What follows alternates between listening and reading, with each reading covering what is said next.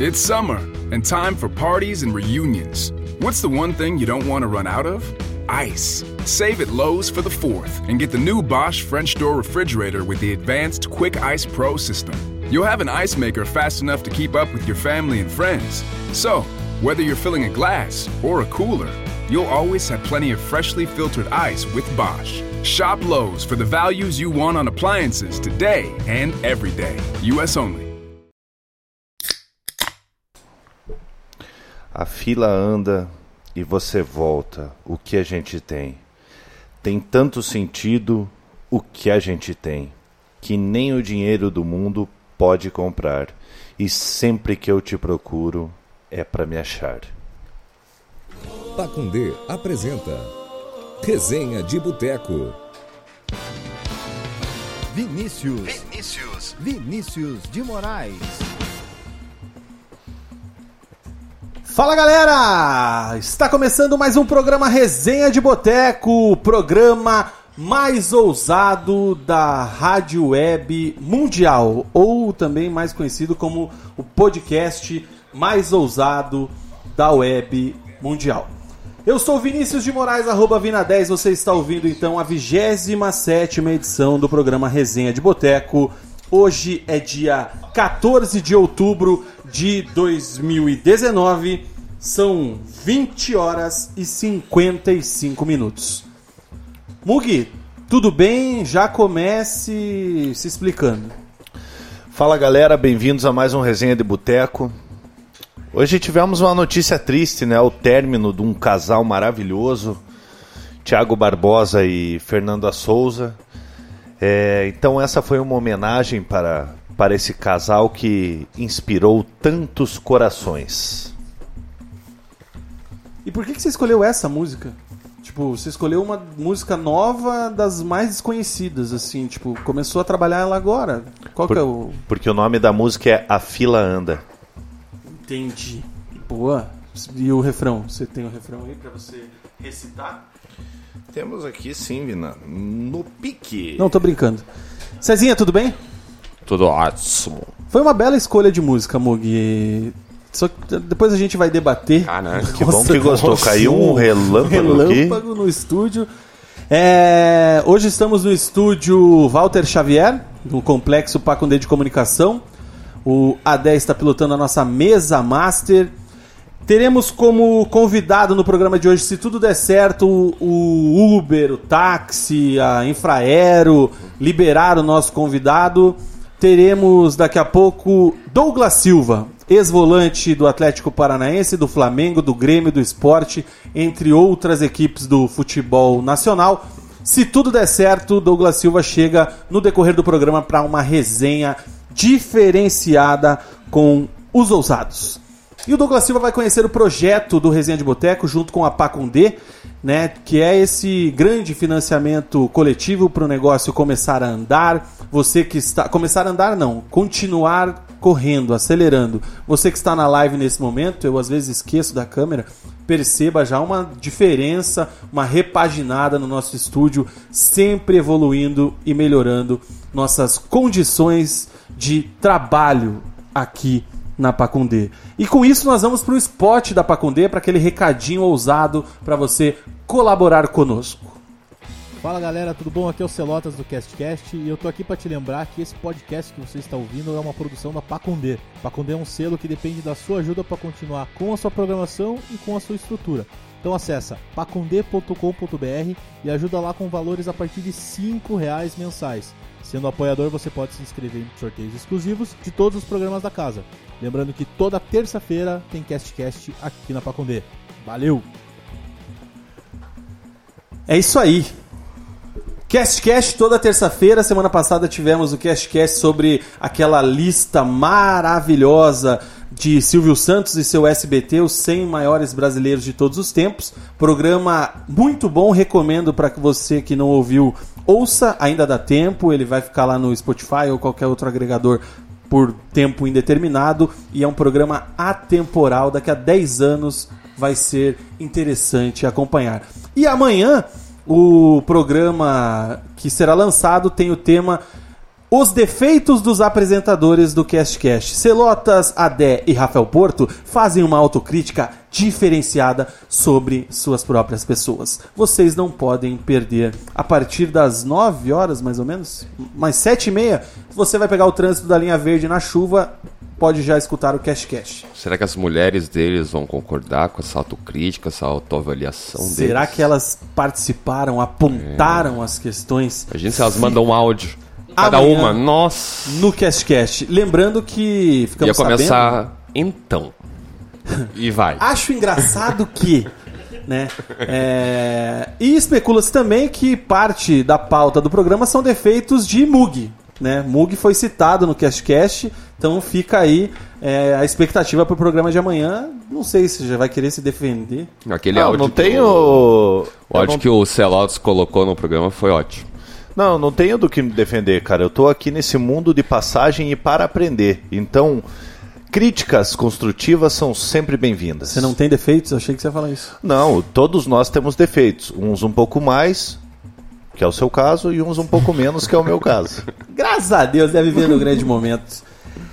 É isso aí, gente. Então a gente fica na expectativa do Douglas Silva, ele chegando antes do programa acabar, ele participa. Senão ele só vai tomar cerveja depois e aí a gente grava alguma coisa pra vocês na sequência. Torçam pra isso. Você pode seguir o Mug no Twitter e Instagram, Mug 2 underlines e o Cezinha Gui 2 underlines Moreira. Eu sou Vina 10 em todas. Hoje no final do programa tem o sorteio da camisa do Chelsea, tá? É, dá tempo ainda, se você for agora no Catarse, cadastrar seu cartão de crédito. A partir de R$ reais você já participa desse financiamento, vamos dizer assim, é, aqui da Pacundê e ainda concorre à camisa do Chelsea. Mas hoje eu divulgo o nome do ganhador ou da ganhadora. Após isso, a gente dá início ao sorteio da bela caneca de chopp do Resenha, que deve estar ali no balde. O Mug já mostra na live para vocês. E tivemos informação que o show de Bruninho e Davi na sexta-feira foi top. E os vencedores usufruíram muito do nosso prêmio. É, Eu não sou tão fã do sertanejo, né? Mas eu já fui nos dois shows deles e é fera. Sempre agradecendo Samantha Rocha da CWB Brasil. Essa é a caneca de chopp que o Mug está mostrando ali que vai ser sorteada neste próximo sorteio do Resenha e da Pacondê. Para ganhar, só quem contribui com o Catarse lá no catarse.com.br barra Pacondê. É isso? catarse.me barra Pacondê. Desculpa. Ou pacondê.com.br. Essa foi a minha confusão. É 27 programas, né? Caramba, cara, já faz tempo, hein? Bastante tempo. Mugi, vai já salvando aí os nomes da live, o pessoal que está participando, interagindo, o que acharam da sua música no início do programa. Destacar que hoje é o terceiro fim de semana que tomamos beras por conta de Alisson Sorriso e a sua promessa é, oriunda do título da Copa do Brasil do Atlético Paranaense. Temos mais uma semana de bera por conta dele. Obrigado, Petralha. E obrigado, Petralha. Obrigado, Alisson. Obrigado, Rony. Obrigado, Marcelo. Bruno Guimarães. Bruno Guimarães. Renan Lodge, Santos. Thiago Heleno, que não jogou, mas obrigado a todos vocês. E quem quiser continuar patrocinando a gente, fica à vontade. É. Né? Inclusive, tem que mandar o alô que a gente sempre pega a Mistel Geladinha. É, como que é o nome lá mesmo? Serve Beer. Serve Beer do, do Bairro Bairro Alto. Que merchan maravilhoso, hein? Esqueci. Nossa, Acabei A gente esquecendo. tinha combinado. Manda um alô pro pessoal lá. Não, um alô pro pessoal da Serve Beer, que sempre nos atendem com muito carinho lá, sempre estão acompanhando o nosso programa. Bem embaixo da trincheira, bairro Alto Bacaxeri, serve beer 24 horas, cerveja gelada e só ali você tem a Brama de Ponta Grossa, que como operário é a melhor Brama do estado. Né? A gente aprendeu lá com o vendedor, que não me lembro o nome dele. Você olha embaixo da latinha, se tiver o PG, é porque ela foi feita na fábrica de Ponta Grossa. É melhor, é mais gostosa, é saborosa. A número 1, um, Brahma Shop. As águas de Ponta Grossa são melhores. É isso aí. Enrolamos bastante a nossa abertura, né? E com isso, vamos para o nosso tabelão. Vamos. Posso falar ou você quer incluir mais Cezinha, alguma vai coisa? com o tabelão do resenha. Série A, 25 rodada. Goiás venceu o CSA por 1x0. O Fluminense bateu o Bahia por 2x0. O Palmeiras ganhou do Botafogo por 1x0. Inter e Santos empataram por 0 a 0 né? Jogo de três gols anulados. Foi VAR. Ceará venceu o Havaí por 1 a 0 mesmo placar de Vasco e Fortaleza. O Atlético Paranaense perdeu em casa por 2 a 0 do Flamengo. No clássico majestoso, São Paulo soberano, maravilhoso, Diniz, é nós, fez 1 a 0 contra o Corinthians. Galo levou uma sapecada em casa do Grêmio por 4 a 1 e Chapecoense e Cruzeiro, né, num duelo de desesperados, empataram por 1 a 1. A classificação é Flamengo líder isoladíssimo com 58 pontos, Palmeiras é o vice-líder com 50, Santos é o terceiro colocado com 48, Corinthians tem 43, São Paulo 43 e o Grêmio fecha o G6 com 41 pontos. O Atlético é o décimo colocado com 35 e o Z4 é formado por CSA 25, Cruzeiro 22, Havaí 17, Chapecoense 16. O que, que temos pra falar aí? O clássico, né? O Cezinha já deu a letra. O, o- como foi o jogo, Cezinha? Eu não vi, você viu? Nossa, foi um domínio absoluto. Não, fala sério. Mas foi mesmo. Baile? Se você. Não, sim, foi um baile, mas no sentido que o São Paulo dominou o jogo inteiro. O Corinthians teve três finalizações contra 16 do São Paulo. Três finalizações o jogo inteiro. É, o, no primeiro tempo, no segundo tempo, principalmente, o, o Volpe não, não encostou na bola. Nada. Tanto que rolou vários memes dele, o próprio Diniz com ele, dos caras. ah, o Diniz oferecendo café pra ele. Saudoso cafezinho do São Marcos, né? sinceramente, ele não pegou na bola, eu acompanhei o jogo inteiro. O São Paulo pod- poderia ter feito mais, assim, não uma goleada, mas é, produziu para pelo menos fazer uns dois, três ali, assim, um jogo um pouquinho mais tranquilo. O gol foi de pênalti, né, do, Re- do Reinaldo. King Naldo. É, mas mesmo assim o São Paulo teve uma atuação segura e o Corinthians, assim, Bocelli, coitado. Não viu a cor da bola e não por causa dele, Que porque... reclamou ainda que tava no banco, né? É, e ele falou que ele vinha reclamando, né, que o Corinthians não é um time agudo, que não cria chances para ele, e realmente, o cara não viu a bola no, no jogo inteiro, ficava correndo para lá e para lá, para lá e para cá com com um toque de bola envolvente do Diniz. E é isso aí, né? tá empolgado? Você tá empolgado com o Diniz? É, eu sou defensor desse lindo, né? Não sei até quando, mas eu sou. que mais? Tivemos uma goleada do Grêmio no Atlético Mineiro, que demitiu seu treinador, né? Já... Wilson, né? Pois é, mas é, o que, que você achou, Mug? O Wilson falhou? Você viu o lance? Cara, falhou, né? E foi gol contra dele. Ele ainda levou uma boiada que o, que o juiz na súmula colocou o gol do Cornélio Galhardo, né? Cornélio Galhardo. Cornélio Galhardo fez o gol, mas, mas foi gol contra dele. Ele fez a defesa e na hora que ele foi dar o tapa, ele deu o tapa na bola, a bola Cara, bateu na trave, foi feio. mas, mas é que o cruzamento ali foi muito rápido, acho que ele não esperava. Assim, não Ah, tem não dá. defesa, mas, né? É, mas um goleiro profissional não tem muita justificativa, né? Tomar um, tomar um gol daquele não foi a única falha dele no jogo, né? É, tivemos o lance do menino do Vasco pra cima do saudoso Gabriel Dias, né? Que jogava no Paraná Clube, no Fortaleza, meteu uma lambreta. O Gabriel Dias perdeu a cabeça e foi expulso, se eu não me engano, no lance. Foi. Luxemburgo defendeu o menino, eu também defendo, sou habilidoso como ele, faço lances de efeito assim em todos os jogos. E acredito que tem que fazer aquilo ali mesmo, mas foi um bonito lance. Não, né? foi uma lambreta de, de manual, né, cara? Passou certinho, penteou pouco o cabelo do Gabriel Dias. E pra fechar a Série A, até o pessoal da nossa audiência, por gentileza, me ajude. Se o Cezinha lembrar de memória, me ajude. A essa altura do campeonato, ano passado, o Paraná tinha ganho quantos jogos? Porque. Por, e por que essa pergunta? Porque o Cruzeiro ganhou quatro jogos só até agora. E eu, se eu não me engano, a campanha do Paraná era igual a do Cruzeiro a essa altura do campeonato. Não tenho Não certeza. Então o pessoal. A acho Paraná que o- ganhou quatro jogos ano Não. passado. É? É, o campeonato inteiro. É, então. É, tinha três e. É, o Paraná ficou um tempão com, com três, Três vitórias, vitórias, no é. campeonato. É verdade. Fluminense, Bahia, América Mineiro diz Celotas. Eu já tive uma memória melhor, desculpa, pai. Ah, o embasamento dessa pergunta é o seguinte: o Cruzeiro já era, né, cara? Assim, um milagre absurdo. Olha, Vina, o Cruzeiro tá fazendo de tudo pra cair, né? Tem, tem toda a receita pra cair ali. É um elenco estrelado que não é unido, derrubou o Rogério Ceni, troca de treinadores, dívida, problema com a diretoria. O Itair Machado na semana passada pediu o boné. É, perdendo pontos para times que estão brigando diretamente contra ele no, na, na zona de rebaixamento. Então, pelo jeito, teremos um rebaixamento inédito esse ano. Certo. Fera essa bermudinha, hein, cara? gostei. Gostei dessa divulgação. É... Alguém falou alguma coisa sobre o Paraná, sobre a Série A? Diz aí, Mugi, compartilha com a gente, por favor. Sobre o Paraná, por enquanto não, mas tem um dado interessante aqui do Jean Mistrelli, que o Gui falou do Bozelli. O Bozelli ficou 19 segundos com a bola no, no clássico. Meu Deus. É pouco, né? Você tá maluco. Ai, ai.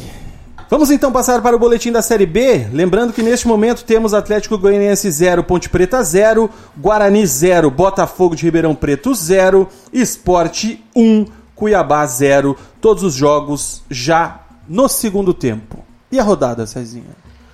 Bom, esses resultados que você comentou já são da 29 rodada, né? A 28 começou com Vila Nova e Atlético Goianiense empatando por 1 a 1 O Brasil de Pelotas venceu o Botafogo de Ribeirão Preto por 1 a 0 O Sport bateu o São Bento por 2 a 0 E o Guarani venceu o CRB por 1 a 0 Já o Oeste e Ponte Preta empataram por 1 a 1 Vitória venceu o Cuiabá fora de casa por 3 a 1 Bragantino venceu o Paraná por 2 a 0 O Curitiba bateu o Criciúma por 1 a 0 no clássico paranaense do interior, se é que podemos dizer, o Londrina perdeu em casa por 2 a 1 do Operário e o Figueirense venceu de virada o América Mineiro por 2 a 1. A tabela é a seguinte. Oi. Tá, oi internet que agora deu uma travada. Vai, cara. Nossa, e travou mesmo, cara. Travou tudo? Travou. Cara, enquanto Sim. isso, enquanto você não pega a tabela, desgraça. vamos entrar num, vamos entrar num tema interessante aqui. É... Ah, tem aqui. Abriu? Então vai. É, Bragantino 57 pontos, Sport com essa vitória parcial 52, Atlético Goianiense 48, Coritiba 43, fechando o G4. O Paraná é o sétimo 41, o Operário é o décimo com 39, o Londrina, nossa, o Londrina tá feio, hein? 16 31 pontos, um acima da zona de rebaixamento. O Z4 é formado por Vila Nova 30, CRB 28, São Bento 27, Figueirense 27 pontos. Falando em Londrina, um dos temas sugeridos pela nossa audiência, da- daqui a pouco eu vou no Twitter dar os créditos de quem sugeriu o tema, não iria faltar, mas foi o Sérgio Malucelli, né, que deu a declaração. E antes de falar, comentar, eu vou reproduzir a declaração. Achei ela num grupo aqui, espero que realmente seja e não seja um gemidão, tá? Pela vergonha que nós passamos hoje. Eu me sinto envergonhado, até mesmo de sair na rua, porque perder por reserva do operário, o time merece cair mesmo. E eu não culpo tanto os jogadores, eu acho que o maior culpado é a diretoria, eu principalmente, de contratar essas porcarias que eu contratei. Infelizmente não deu nada certo. Eu esperava muito mais alguns jogadores e amanhã eu vou fazer uma limpa. Muitos jogadores vão ser mandados embora. Quem não merece vestir a nossa camisa não pode mais ficar. Eu demorei muito para fazer isso. Até acho que eu sou culpado até mesmo nisso. Anos atrás eu sempre tomei a medida que eu tinha que tomar no momento certo. E esse ano realmente demorei demais. Já devia ter feito isso há bem tempos atrás. Porque nós damos tudo que é de bom e do melhor e não temos tendo retorno nenhum. Tem jogador que eu tenho se eu fosse o jogador eu teria vergonha na cara e pedia para ir embora. Não precisava nem esperar ser mandado embora. Eu pedia para ir embora. Hoje me sinto envergonhado mesmo. No meu tempo de futebol, acho que foi uma das maiores vergonhas que eu tive foi o jogo de hoje. Não tem nem o que falar. Eu proibi hoje de vir qualquer um falar, porque não tem o que eles falar, não tem o que justificar pelo vexame que foi. E aí, seus porcaria? Falou merda, né? Falou besteira. É, esse tipo de situação aí, lógico, quem sou eu para criticar o Sérgio Malucelli, que tem anos de experiência no futebol, é um dos responsáveis pela, pela ascensão do Londrina. O Londrina foi campeão paranaense depois de anos, em 2013, é, subiu para a Série B. O Londrina quase acabou há anos atrás e o Sérgio Malucelli injetou dinheiro dele lá e conseguiu fazer o Londrina voltar a figurar ali na Série B, inclusive lutando pelo acesso nos últimos anos. Mas certas coisas você resolve internamente. Você não precisa expor o grupo, como ele não citou nomes, você expõe o grupo inteiro. Hoje teve três dispensas, dois zagueiros e o lateral esquerdo, o Juninho. Que é- não são titulares, jogaram É. pouquíssimo. A não ser o Juninho, né? O Juninho jogou ontem. E outra coisa, uma falta de respeito com o operário. Você falar, ah, perder pro, pra, Reserva pra, do Operário. pro reserva do operário, o time merece pra ca- cair pra Série C. Pô, o operário tá brigando lá em cima. O operário tá brigando pelo acesso, por mais que tenha dado uma, uma caidinha agora e tal. Mas isso aí não se fala, entendeu? É, você acaba perdendo o elenco. O jogador que tem contrato até o final do ano, com certeza não vai se dedicar ali no, ali no Londrina e, e as chances de rebaixamento do Londrina são enormes. Eu, depois dessa, quero que Londrina caia de verdade. Eu até, antes disso, tava mais ou menos, não gosto do Londrina e tal. Mas, cara, isso é o amadorismo da Não, e- maior essência possível. É, o, o Operário nem jogou com, com o time reserva. É, não sei de onde que ele tirou né? isso também. Ele pirou. Assim, claro, se o Operário jogasse com reserva, daí é uma, uma outra questão, mas não jogou com reserva, jogou com, com os principais jogadores, ele tirou um desfalque ou outro, né, da, da partida, que é normal. É, teve a chance de empatar mesmo, né, com perdeu um pênalti no finalzinho lá. Mas o Londrina tá realmente perdido. O Malucelli, assim, é um personagem do futebol paranaense. Ele sempre É o famoso faz isso, salada, né? Isso. Ele sempre é sincero nas suas entrevistas. Ele às vezes até toma algumas atitudes meio no impulso, né? Do, do momento, calor do momento, que não é muito recomendável no, quando você é um dirigente, quando você é um profissional do futebol. Mas de fato, né? O Londrina está fazendo uma campanha horrorosa. Tá, chegou o momento de estar até um pouquinho bem ali na tabela, né? E... Começou o campeonato as 10 primeiras rodadas, né? E agora aí tá um ponto da zona de rebaixamento, tá com aquela cara de, de, de queda mesmo. E ele acho que tá tentando fazer isso para dar aquele baque ali no elenco, tentar fazer alguma coisa nesse sentido, de falar que é ali na palhaçada, enfim, para ver se os jogadores tomam alguma atitude, mas é uma, uma, assim, uma atitude um pouco arriscada do que ele fez, né? Chamar os jogadores de porcaria é, publicamente, então imagino como deve estar o clima lá no SM Sports. Não, inclusive se, o, se eu sou um desses jogadores aí que, que foi dispensado hoje, eu meto Londrina no pau, cara. Ah, mas isso aí com e certeza. que com certeza eles devem, devem fazer, cara, porque foram é, expostos injustamente, né? Nosso amigo Man, guerreiro, será que, com toda a experiência que ele tem na bola, será que ele não percebeu o ambiente péssimo do Londrina? Ele falou: Ó, pra mim, galera, já era, fui. Então, tudo tem a ver. E se ele realmente acha que a culpa é dele, se ele que é o maior responsável, passa o boné do futebol pra alguém que entenda e cuida do clube. Simples. Toma uma atitude de um dirigente profissional. Não entendo de futebol, contratei um monte de porcaria. Então, ó, vou trazer aqui, sei lá, o Mourinho, que está desempregado, ele entende de bola, ele é o dono do, do clube, eu vou gerir a instituição. Ponto. Ó, em Mas outros não, tempos, em outros tempos, ah, lógico, é uma coisa distante assim.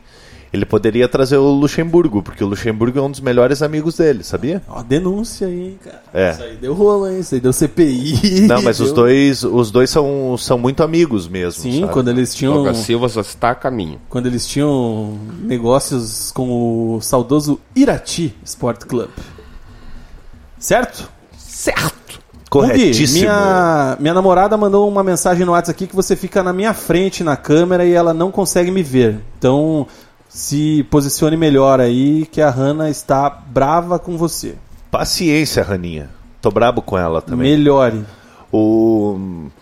Não, eu vou me posicionar melhor aqui. Ainda mais inclusive- você vê a- da- o bagulho aí. Inclusive, eu tô. A gente tá. A Pacundê aqui estruturou o. Estrutura, irmão. Estruturou o nosso, nosso estúdio e foi colocado aqui um ventilador aqui que parece uma turbina de avião. O Vina foi malandro, veio de bonezinho, o Cezinha não tem muito cabelo ali. E, porra, eu vou terminar com o cabelo tudo bagunçado aqui, cara. Já tá desde a hora que você chegou. Senhor Sinto amado, cara. muito te dizer. É, você que está ouvindo esse programa ao vivo, esse programa está disponível logo depois, na segunda-feira à noite, no Spotify, no Deezer, no iTunes, no Cast, Podcast, sei lá o nome dos outros aplicativos, enfim.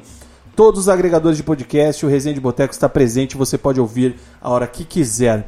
E se você está ouvindo no Spotify agora, transmitimos ao vivo em nosso Facebook, facebook.com.br resenha de boteco com imagem e um som maravilhoso.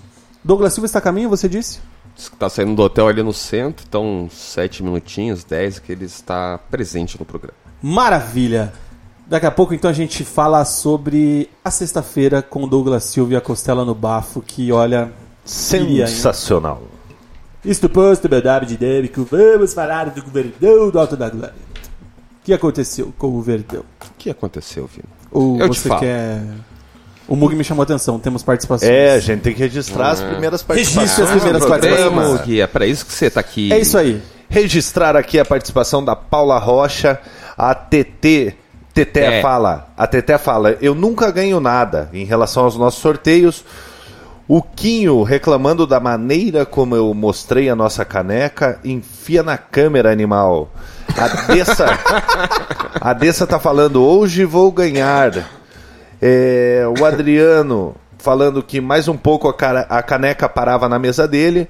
Registrar a participação aqui do Leno, do Jacão, do Saulo e do Gustavo Fraga. E um abraço pro meu amigo Kid. Aí, inclusive a Bianca Machado também, nossa assessora do operário, né? Tá cornetando ali. Falou, Também. inclusive, E que com não, razão, né? Que não Pega, era um- pega reserva um, nada. pega um copinho do operário pra deixar em cima da mesa aqui pra É, decorar, porque isso aí. merecemos a homenagem. Né, E em novembro tentaremos ir lá ver o joguinho do operário. Boa.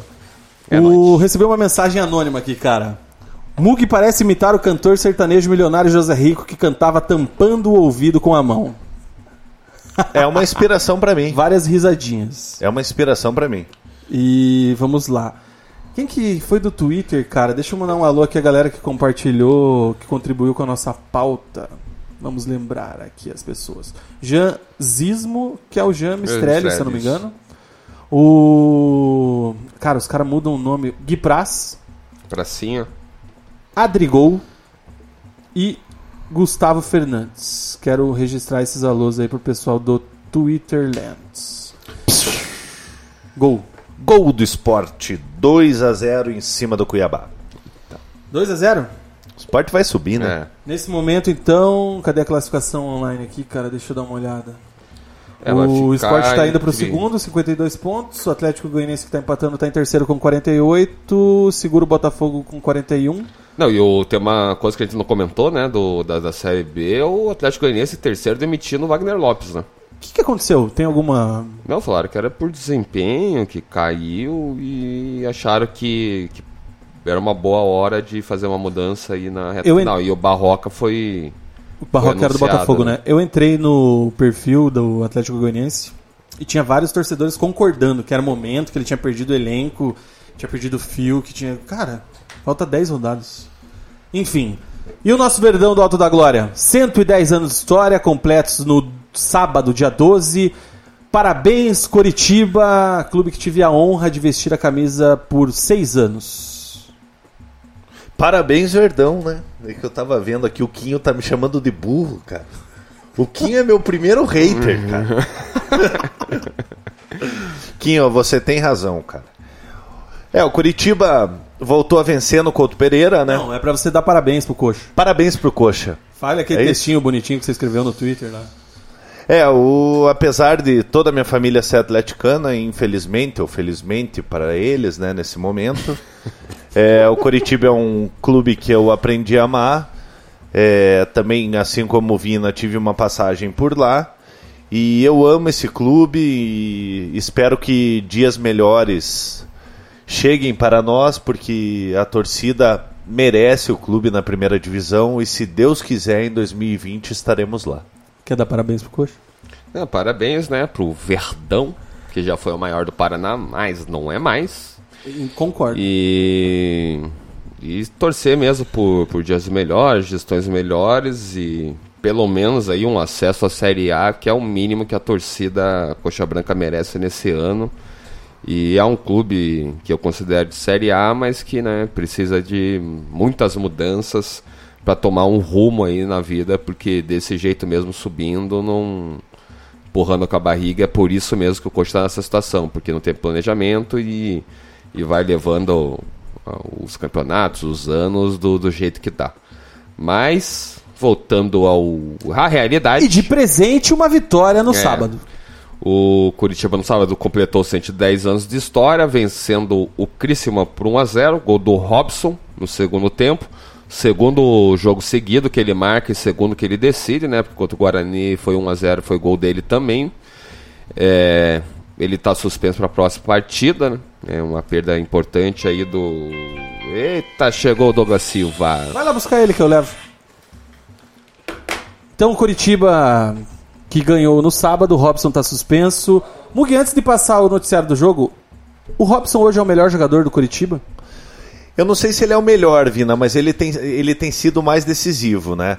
É, a gente teve, eh, na semana passada, vocês lembram bem, eu tava puto pra caramba por causa do festeja, que os jogadores saíram e após a derrota para o, para o Paraná Clube.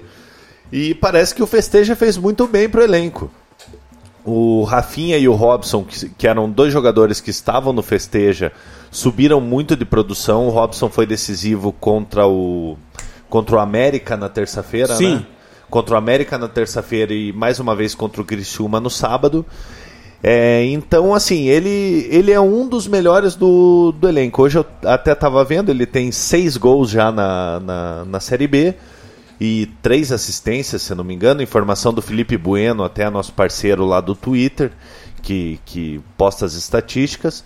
Então o Robson tem sido um jogador muito importante. Apesar de eu ter ficado muito puto com ele no jogo de terça-feira, que ele fez o gol e meteu a mãozinha na orelha e tal. Xinga mais. É, xinga mais, fala mais, mas é um é um grande jogador, tá, tá nos ajudando e se Deus quiser vai vai levar o Curitiba ao acesso junto com os demais jogadores.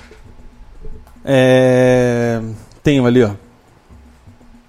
Douglas Silva está a caminho. Ah, ah, é, Ao vivo, como é que é? Quem sabe? Faz, faz ao vivo. Imita aí. Ô, louquinho, meu! Isso, boa. Douglas Silva está vindo. Chegou, inclusive, daqui a pouco estará aqui no nosso estúdio.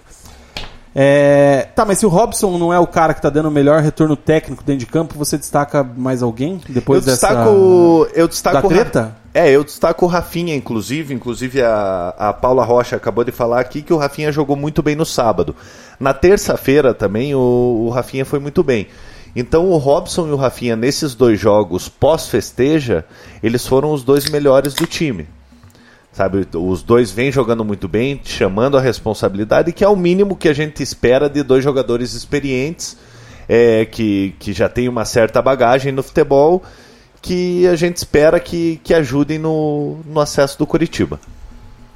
E aí, tivemos, além da vitória, de- do jogo em si e tudo mais, um- uma coisa que chamou mais atenção do que o jogo e talvez o aniversário do clube, que foi o Rodrigão pistola no aquecimento pré-jogo, né? Uma roda de bobinho ali, um- não entendi direito qual exercício que eles estavam fazendo, mas eram os reservas, né? Porque o Rodrigão segue no banco. E o Rodrigão pistolou e foi pra cima do. Primeiro do Natan, depois do Vitor Carvalho. E foi pra porrada com os caras mesmo. Tentou chegar, tentou. Quase foi a vias de fato. É, Você sabe o que aconteceu, Mug? Olha, eu não sei o que aconteceu, mas, mas nada justifica a atitude do Rodrigão. Entendeu? Assim como a gente falou do Sérgio Malucelli, tem coisas que você resolve internamente. Cara, entra no vestiário e, e quebra o pau. A gente sabe que no futebol isso acontece muito. O time sabe, o futebol da parceria que o diga. Entendeu? Né? É, a- co- pessoal, acontece briga, agressões físicas dentro do vestiário. Mas isso é dentro do vestiário, não na frente de todo mundo. Um jogador experiente como o Rodrigão vai brigar com um menino ali que tem 18, 19 anos. Aí o Vitor Carvalho, que eu fiquei até com pena, tentou apaziguar, levou outro empurrão do Rodrigão. E o Jorginho, após o jogo, Deu uma pô- apaziguada. é, pôs panos quentes ali, Passou falando. pano, essa é a expressão É, no falando momento. que o Rodrigão, o Rodrigão iria pedir desculpa pro Natan e tal. Então eu acho assim, o Rodrigão ele tá visivelmente meio incomodado com a reserva. Até acho que ele já deveria ter retomado a titularidade. No, no jogo de terça-feira ele ficou no banco e entrou muito bem. No jogo de sábado ele entrou também, foi bem, deu uma bo- boa movimentação pro ataque. É, mas eu acho que não justifica, entendeu? Ele não, não pode tomar esse tipo de atitude. Eu já não sei se o do Rodrigão tem que voltar direto pra titularidade, cara. Eu tenho minhas dúvidas. Mas que a, a situação, o ocorrido, foi chamou muito atenção, foi complicado. Foi. Até esperar o Cezinha se acomodar para ele comandar, comentar essa treta do Rodrigão, o que que o que que aconteceu, qual que é a posição que rodou aí entre os repórteres, a imprensa e tudo mais, no caso Rodrigão. Nossa, quero dizer que eu quase me empacotei ali fora, hein? É. Porra, você voltou até Meu- suado, cara. Ah, sim, eu tive que ir lá fora. Nossa senhora, eu tive que segurar na, no portão, cara. Senão ia me empacotar. Enfim, é... o que vocês estão falando? Rodrigão. Pera aí, antes, antes do Gui comentar, vamos fazer um brinde aqui com o Douglas. Já anunciou? Agradecer que ele está aqui. Já tá aparecendo na live, né? Então vamos furar. Saúde. Então o Cezinha respira. Douglas Silva que ia pro Rio hoje à noite, já tinha até pedido desculpas pra gente que não iria conseguir vir ao programa, que já tinha marcado numa próxima oportunidade, mas por questões climáticas, né, não não conseguiu embarcar de volta para o Rio de Janeiro e numa correria que mostra humildade em primeiro lugar, parceria, o cara que depois a gente vai falar melhor até da, da costela que ele prepara, ele serve pra gente. Chegou e tá aqui no programa. Douglas, obrigado por ter vindo, cara, e seja bem-vindo. Eu que agradeço. Não foi da melhor forma, mas já que estamos aqui, Um brinde. Saúde. um brinde à vida, saúde e paz. E, e fardado, hein, cara? Que jaqueta fera, hein? Essa aí, se o Adé tivesse aqui, não sei se ele tem uma igual, não, hein, cara? É dos anos 80. né? Essa aí, uma Foi na jaqueta época quem. que a Adidas estava comandando o futebol brasileiro. A maioria dos clubes tinham Tinha. patrocínio da Adidas. Cara, espetacular. Douglas, temos uma hora e pouco de programa ainda, tem bastante cerveja no frigobar e hoje a resenha vai longe. Nem gosto. Mas agora a gente tá falando do Curitiba e agora vai, Cezinha. Agora você tem o seu momento de analisar é, o, jogo, do- o jogo de 1 a 0 que chama menos atenção do que a treta do Rodrigão com os jogadores no aquecimento. É, o Rodrigão acabou se ente- desentendendo com, com o Natan, né, no, no aquecimento do jogo. É, disse que recebeu uma entrada ali. Ele deu uma entrada no, no Natan, o Natan acabou reclamando e eles discutiram. O Vitor Carvalho se meteu, foi tentar separar, também foi empurrado, né? Foi uma, uma imagem ali que, que as câmeras do, da transmissão acabaram pegando. E no fim pegou mal pro, pro Rodrigão, né? O Rodrigão ainda acabou entrando na partida, mas depois do jogo o Jorginho acabou comentando, né? Falando que não foi uma atitude legal, que ele. Ele foi até conversar, o, o Rodrigão estava no antidoping, né? E ele foi lá conversar com o Rodrigão, por isso que demorou até um pouco a coletiva do Jorginho. E ele falou que o Rodrigão ah, assumiu o erro, ia pedir desculpa pro Natan. O Rodrigão, na declaração pós-jogo, falou que time que não briga não sobe. É, Essa foi a explicação dele. Pro, Time que não pro- bebe não ganha. Já diria o finado Mário Sérgio em 2001, né? Que o Atlético iria acabar com a noite. Faz sentido essa frase, Douglas? A gente bebe até hoje. E, enfim, essa foi essa situação do Rodrigão no, no segundo tempo aí, com o cruzamento do, do Diogo Matheus pro Robson. O Robson acabou marcando, fez o sexto gol dele em 13 jogos pelo Curitiba na Série B. Curitiba vai lembrar que nesse momento do gol estava com um a mais, né? O Foguinho foi expulso. Então o Curitiba aí aproveitou essa vantagem numérica para conseguir esse, fazer esse resultado e voltou ao G4 após seis rodadas. O Curitiba aí teve um momento de oscilação, mas com o Jorginho em quatro jogos, são três vitórias, uma derrota apenas no clássico contra o Paraná. E esse bom desempenho aí com o treinador, né? Que, que deu uma mexida no elenco, né? Tirou o- Rodrigão, tirou o Giovanni do time titular e mantém isso. É, acabou trazendo o Curitiba de volta ao G4 e com um jogo a menos. Então, Curitiba nesse momento aí, nesse programa 27 do resenha, tá bem, né? No tem- G4 e com um jogo a menos. Amanhã pega o São Bento. Fora de casa. É um Curitiba que fora de casa continua mal, né? É a 14 campanha como visitante, são 11 pontos conquistados só apenas. E o Curitiba não pontua desde aquele jogo contra o Bragantino, que valia a liderança na, na época, na 18 rodada do, da Série B.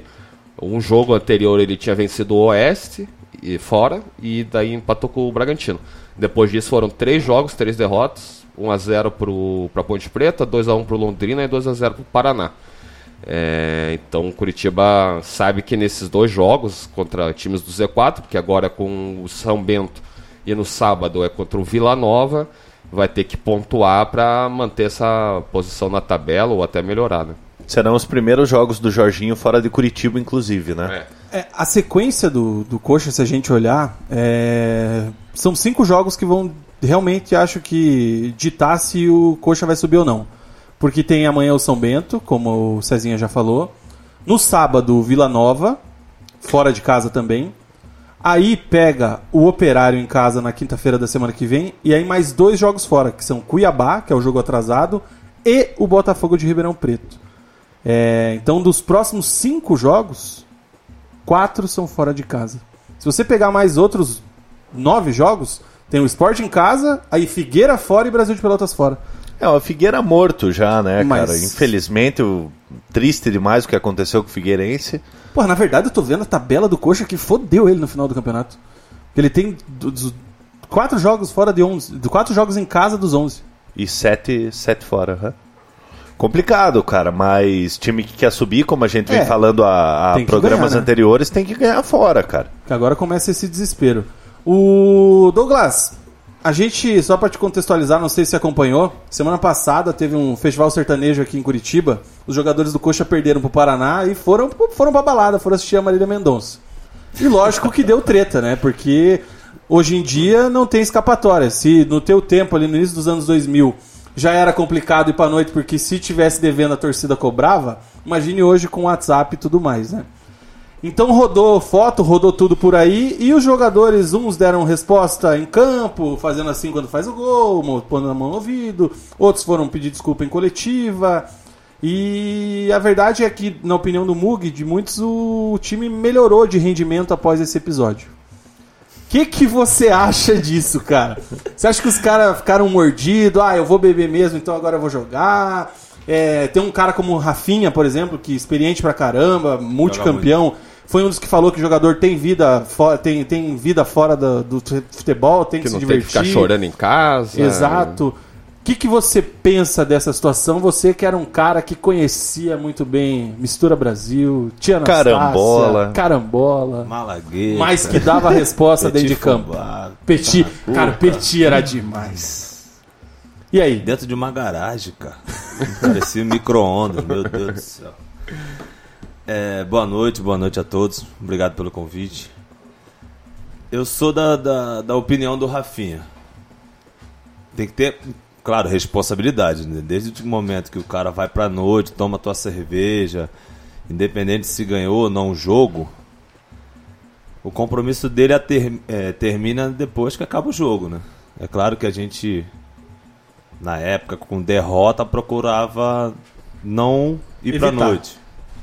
Mas a gente se encontrava, fazia reuniões. Fazer um churrasquinho. Isso, tomava no- nossa cerveja. Mais reservado. Isso, isso. Era o que a isso. gente tinha falado. Não a se gente não tinha não ia- muita. É, é, a gente não se expõe. Alguns. Tinha uns, né? tinha, tinha. Alguns dava, dava o seu rolé, mas eu até comentei isso ontem. Ontem não, no sábado. Esse episódio aconteceu semana, Semana passada, sábado então, passado. é, no sábado eu tava trocando uma ideia e algumas pessoas falaram: pô, Douglas, é aquele grupo de vocês lá, 2001, que todo mundo sabia que vocês iam pra noite, que vocês bebiam. Só, cara, que aquele grupo de 2001, nós íamos pra noite, nós bebíamos, nós fazíamos churrasco, nós botava Curitiba no bolso. Na segunda-feira, o treino marcado pra 8 horas da manhã, Lá Nós- no CT. pertinho, pertinho, né? Treino marcado às 8 horas da manhã, nós chegávamos 7 e meia, cara. Virado na água. É, chegávamos, chegávamos no horário. Tomávamos café, 8 horas lá em cima no campo 1 ou 2. que Só tínhamos dois campos na época. Eu lembro, cara, que o Riva, Ah, o Riva que teve aqui. o Riva de Carles, esse cara aí fenomenal. O Riva montava uns grupos e olhava assim na cara um do outro. E aí, bom dia, bom dia. Ficava olhando assim, aí rapaziada, bom dia. Bom dia pular. Pra não olhar, né? Os olhos pegando fogo. E quando ele dava o treino, a maioria das vezes físico para quem não jogava e regenerativo para quem jogava. Só que como todo mundo bebia e ia pra noite, meu irmão, não tinha pra onde correr. E nós representávamos no treino. Entendeu? A nossa re- responsabilidade dentro do CT, nós cumpríamos. Den- Dentro do horário, o treinamento. Tanto que o nosso trabalho tático, quando tinha ali campo reduzido, meu irmão, era Intenso. tiro, porrada e bomba. Cara, todo mundo querendo espaço naquele elenco, né, cara? Era muita era qualidade, tenso, né? era tenso. Tinha até um trabalho que os caras às vezes torciam pra acontecer o duelo entre eu e Cocito. Nossa senhora. Ah, Campo reduzido, a bola faísca, não hein? saía. A bola não saía. Mário Sérgio, treinador, a bola não sai, a bola não sai, só para com o meu apito. Meu irmão. E muitos não treinavam com caneleira. É, o goleiro não gosta de usar, né, cara? Muitos não treinavam com caneleira. A chapa era quente. meu. Só que dentro desse assunto, pô, o jogador saiu, tomou tua cerveja, não chegou atrasado, cumpriu com o seu horário lá, trabalhou, dedicou no treinamento e no jogo tá dando resposta, eu acho que isso é uma opinião minha. Sim. Eu acho que ele tá sujeito a fazer isso. Assim, a partir do momento que prejudica, aí assim. Eu tá também- prejudicando Até o grupo uma- e o, É. o próprio time no, no jogo. A a- o próprio elenco às vezes Já- vai já minando, corta, a comissão no- técnica tira. No dia seguinte, no domingo, tinha treino às 10 no CT do Coxa, que também não é perto, é lá na Tuba. É mais perto do evento, inclusive, que era em É. Pinhais, né? Que podiam ir Podia direto numa já. E todo mundo foi. Nenhum dos jogadores faltou, não houve nenhuma ocorrência nesse sentido. Então, Mas levaram uma assim, bucha do o- Paraná? os- Levaram. Curtiram a Marília Mendonça, choraram com as musiquinhas dela? Choraram. Mas, Mas assim, o próprio elenco cobrou os jogadores. Né? É, hou- houve uma Essa cobrança uma interna. diferença. E aí, você acha que, por exemplo, é, você tinha um treinador como o Mário Sérgio, que deu essa declaração que o Mug falou que é histórica. Ou o é, Atlético acaba com a noite, ou a noite acaba com o Atlético. é, o perfil do treinador do, do Curitiba hoje é o oposto total, que é o Jorginho. Isso pra você, se você no elenco desse, até que ponto isso aí inibe o jogador de ir pra noite ou influi o elenco de cobrar esses 5, 6, 10 que foram? Como é que você É, vê o isso aí? Jorginho chegou há pouco tempo, né? Um- acho que uma semana antes do clássico, né? É. Uma semana. É. Então ele tá duas semanas. E tem um peso muito grande. O time não tá, se eu não me engano, não está entre os Agora quatro. tá. Não, tá, agora tá A vitória- a Vitória de menos, sábado aham. tá. Não estava, né? Tava Não, atrás do os Paraná. Era um clássico, um rival. Tem a pressão em- é, por estar na Série B, por estar brigando, brigando pelo acesso. Eu até entendo a cobrança do torcedor, porque nessa situação o jogador pode se preservar.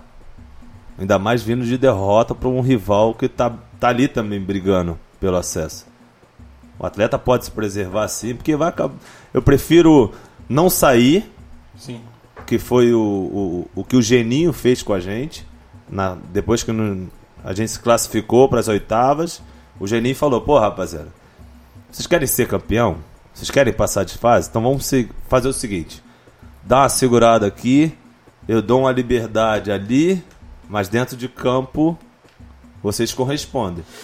E nós fizemos isso. Tanto que quando tinha vitória nossa aqui na Baixada, no treino do dia seguinte nós tínhamos churrasco entre a gente. Só que ninguém CT ficava mesmo. sabendo, né? Era restrito. É. Mas no CT. Acontecia no CT. Porra. O próprio Geninho proporcionava isso. Ele, ele falava, ó, gente, amanhã vai ter um churrasco em comemoração à vitória de ontem. É, para trazer a família, filhos. Cara, Imagina, imagina o churras pós-eliminação do São Paulo do Kaká. nós irmão. ficávamos no CT hum, e era vontade. Sim. cerveja, vinho, água, refrigerante, uísque, quem quisia, quem queria Levar, beber, leva o que né? quiser. ficava à vontade. Só que dentro de uma responsabilidade. Ah, não vamos mais para a noite? Não vamos. Então beleza. Diminuímos a noite Imagino que no mata-mata, por exemplo, vocês diminuíram. É, nós ficamos um mês no CT. Ah, não lembro disso. Ele, o, Geni- o próprio Geninho já falou Concentração isso. mesmo. É, concentração. A nossa folga era pós-vitória, quando jogava aqui ou quando voltava de viagem. Quando o jogo era fora, ganhávamos o jogo. Quando chegava em Curitiba, a gente só se representava no dia seguinte à tarde. Então, ali o Geninho conquistou o nosso grupo. Com esse churrasco dentro do CT, com esse pedido. Ele chamou os principais jogadores naquela Não, e época. até quando, quando o Mário Sérgio foi embora, é, eu acho que ninguém acreditava no título do Atlético Não, né, no não, momento. Nós estávamos em 14. Sim. Classificava oito. Classificava Isso, oito. cara. Aí o Geninho chegou, eu fui afastado, Foi eu fui, afastado. a, la- Eu lembro disso eu aí. fui a laranja podre, Eu cara. lembro disso aí. Saiu uma matéria Sobrou pra você. Na capa de um jornal de esporte aí, os caras até me perseguiam, Eu até chorava aí, pra cara. botar uma matéria minha. Saí na capa do jornal. Ele já fica puto só me lembrando. Ficou triste. No sábado a gente tava conversando lá, no, na sexta a gente tava conversando, o apelido do Douglas era Douglas by Night. Pela... Cara, mas Transamérica. Transamérica. É. Caraca, é história, hein? Mas aí, foi afastado e. Aí fui afastado. Eu até comentei na época o diretor Alberto Maculan. Sim. Chamei o, André, o Maculan e falei: pô, Maculan, eu tô sendo injustiçado. Só que eu vou continuar treinando separado? Beleza.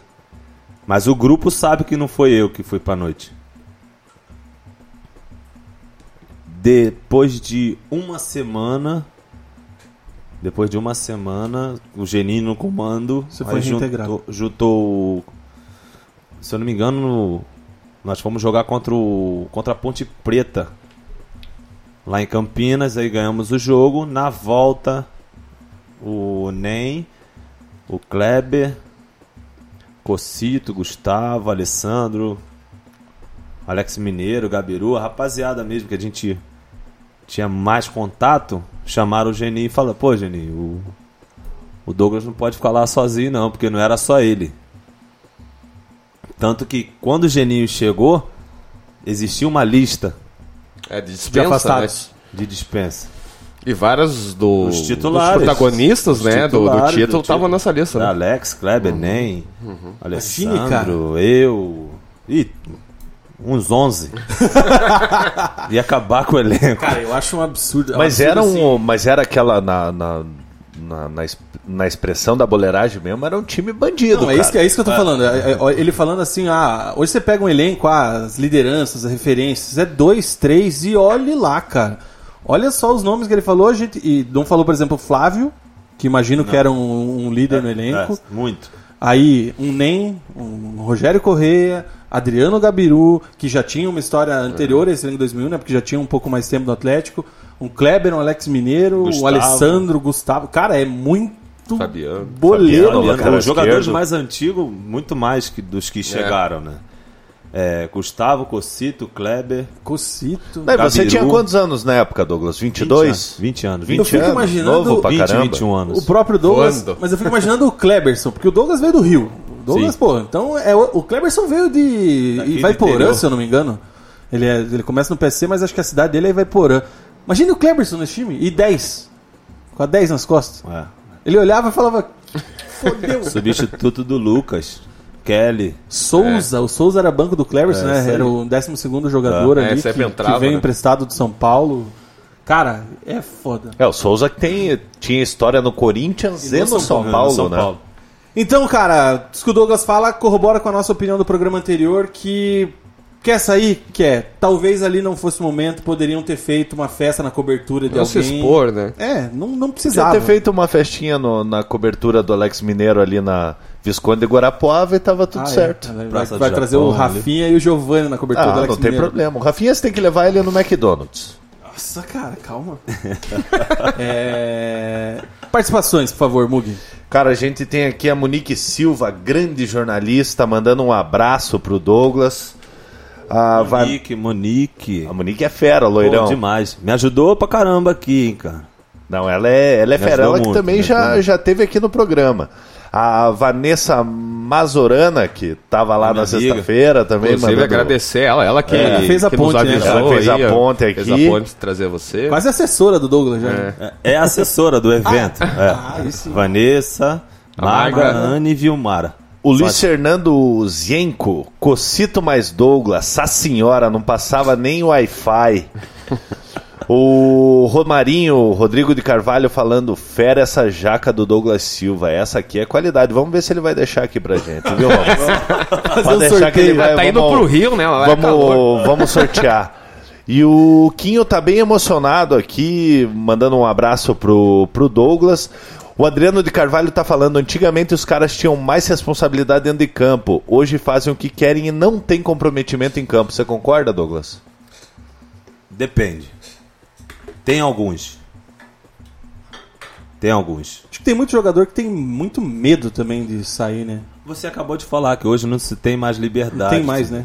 WhatsApp, Até- Instagram, redes sociais. Na- não nas pode próprias, fazer nada. Nas próprias festas particulares, vamos dizer assim, vou fazer dentro de casa, vou fazer no apartamento, já vaza os vídeos, cara. É impressionante. E quando não fala assim, ó, tá, você foi, você foi- é, desculpa, vocês foram convidados, mas deixa o celular ali em cima da mesa. Mas é um único meio de ter uma, uma privacidade, Uma né? Privacidade. na festa do Ronaldinho Gaúcho lá, tinha que deixar É o celular jeito. porque. Não, cara, hora. o, o Neymar fez uma festa junina dentro da casa dele, dentro da casa dele, e filmaram ele bêbado, cara. É, não pode se fazer mais nada. Entendeu? O jogador Porra, de cara. futebol tá preso a muitas coisas. Eu vi um tempo atrás, o Palmeiras estava numa fase ruim, o, aquele volante lá. Bruno Henrique. Bruno Henrique um com a esposa um passeando atrás. com o cachorro. Joga pra caramba. Nos dois títulos que o Palmeiras conquistou, ele foi um dos principais jogadores. time. Capitão. Pô, e ele discutindo, a, a esposa dele entrando entrar. na frente pra intervir E o lá. pior, né? Não é noite, não é bebida. não, tava é- passeando com. É, é performance o Rio em campo, o cara acha que tem direito agora. Não, não tá legal isso aí. É, é, infelizmente o, o torcedor acha que o, o jogador não tem vida, né? E ele tem vida desde que tenha responsabilidade. É trabalho. É, tem a responsabilidade no trabalho. Mais Ah, alguma não? Temos aqui a Betis falando que é um privilégio ter visto esse time de 2001 jogar. Até no, na, na sexta-feira que nós estávamos lá no, no evento do Douglas, eu, eu tava falando pro Gui. O, como é legal, né, você... vo- co- esses dias a gente tava falando de ídolos aqui no programa. E, e é um negócio muito subjetivo. E eu falei, ídolo é aquele que, que ganha títulos, na minha opinião. E você vê como até hoje o carinho do pessoal com vocês pelo título de 2001, né? Deve ser um negócio muito gostoso que nós nunca viveremos, Muito Vina. gratificante. isso aí é a sensação que são poucos, cara. É. Aquele, aquele elenco ali devia ter uns 26, 27, que jogavam uns 22, e olha lá, né? É, é uma sensação, pra mim principalmente, que vem do Rio de Janeiro, cara, quando o avião passa aqui em cima, quando pousa, pra- eu sinto isso. Tanto que eu sempre falo nas redes, escrevo nas redes sociais que é uma cidade que eu faço questão de vir, porque eu, te- eu construí amizade de muitos anos. pô. Eu saí daqui em 2004 quando eu fui jogar no Flamengo, mas eu retornava nas férias, nas minhas folgas. E agora eu volto fazendo costela no bafo. Meu irmão, eu nunca imaginei que eu iria meter a mão no tempero para trabalhar com costela no bafo. Não, Hoje volto para cá fazendo esse evento e sendo bem recebido por pessoas que me conheceram em 2001. E faz a Inclusive- costela, coloca mais de 100 pessoas numa cancha de futebol, arrecada alimento pra tua instituição pra ajudar o Sim. pessoal lá. Então, assim, é, é muita coisa envolvida, cara. Inclusive, aqui em Curitiba, a gente tem, a gente tem muita gente que vai pro Rio de Janeiro, né? Não, não sei o que, que acontece, deu um boom de, de curitibano que vai toda hora pro Rio de Janeiro. Aproveitar que quem for pro Rio de Janeiro e lá em Bangu, lá experimentar a costela que do Douglas, cara, porque molinha. é qualidade, Nossa, cara. Obrigado. Cara, sensacional. Costelinha Ó. a gente vai falar. Mas vão à vontade, né? Porque se pegar o sol lá que fez esse final. De... Aqui fez 32. 32. Então, lá em Bangu é 42, sensação Na térmica sombra. de 50. Ai, quente mesmo. Vamos falar rapidinho do Paraná. Paraná que tropeçou no sábado, né, Cezinha? Perdeu por Tropeçou 2x0 não, né? pro Bragantino. Perdeu 2x0 pro Bragantino. E aí a gente vai debater o seguinte: essa derrota foi programada, foi planejada, estava sendo já era esperada? O que, que você observou? Bom, o Paraná foi lá enfrentar o líder Bragantino, falando que era um, um jogo que os dois times gostam de jogar, que são. ti- que não deu Que pra entender, né? papinho, Pa- hein, papinho cara? do Matheus Costa, furado, porque ninguém Deus. acredita nesse papinho. Mas enfim, o Paraná até começou um pouquinho bem o jogo, mas ao, no decorrer da partida o, o Bragantino acabou é, mostrando a superioridade que tem, né? Que dá pra ver pela tabela no, que, que tá sobrando na, na Série B. Ah, o gol foi. O primeiro gol foi uma falha da- das duas alas, né? O, tanto o Éder Ciola no cruzamento, que não conseguiu dar o combate, quanto o Guilherme Santos, que ficou aí parado na área e o, o atacante do Bragantino se antecipou a ele e se jogou até, né? para fazer o gol. E no segundo tempo, o Matheus Costa acabou fazendo algumas mudanças, colocou de volta o Rafael Alemão, eh, trouxe o Gemerson de volta, né? Um cara que estava sumido no elenco e, e acabou entrando.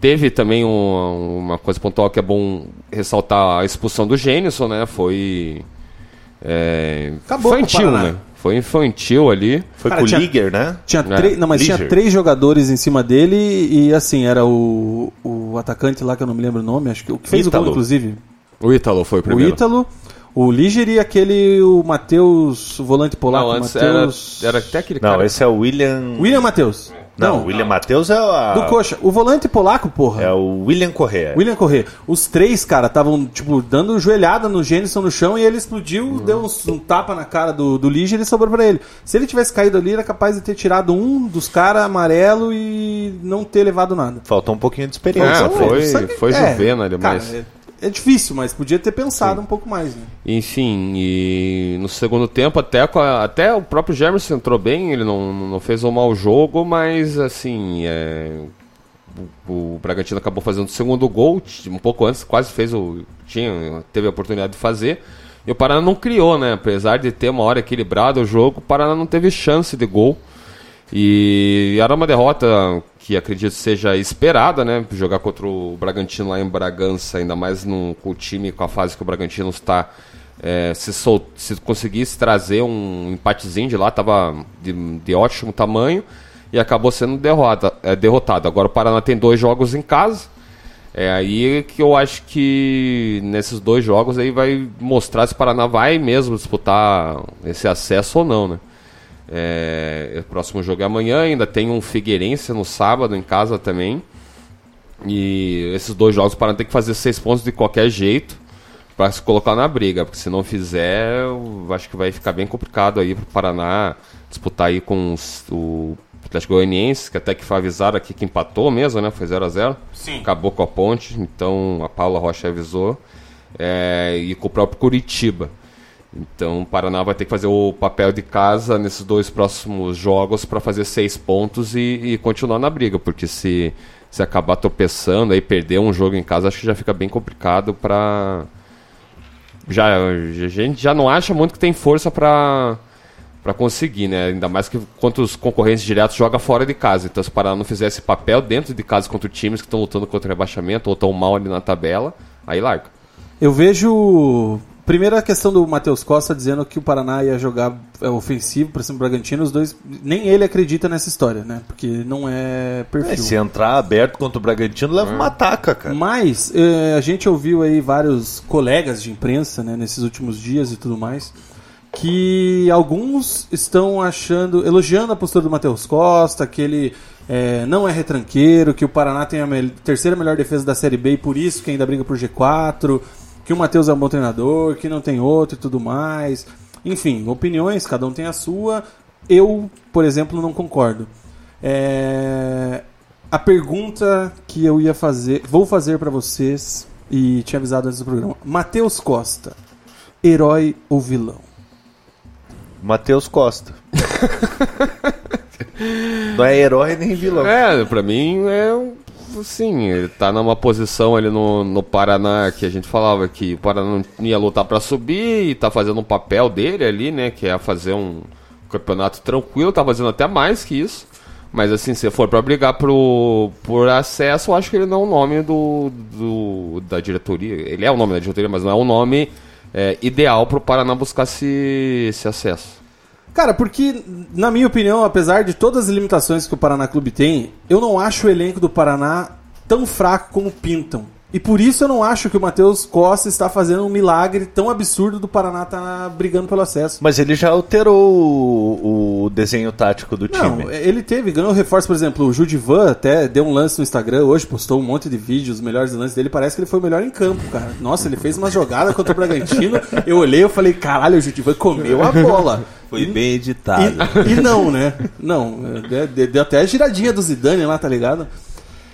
Só que, cara, tem, porra, tem o Bruno, tem o João Pedro que não tá jogando e isso tem dedo do treinador. O treinador tem que dar um jeito de fazer o craque do time, que era era para ser o craque do time na Série B, jogar. E o cara até agora não joga. O João Pedro do Atlético. É, até hoje o cara não conseguiu jogar. É, porra, insiste com o Ed- o Éder Ciola. Cara, o gol do, do, do Bragantino, o primeiro gol, que foi logo após a expulsão, há uma falha absurda do Guilherme Santos que ficou marcando a bola. Há, uma- há um X ali entre o ataque do, do Bragantino que confunde a zaga.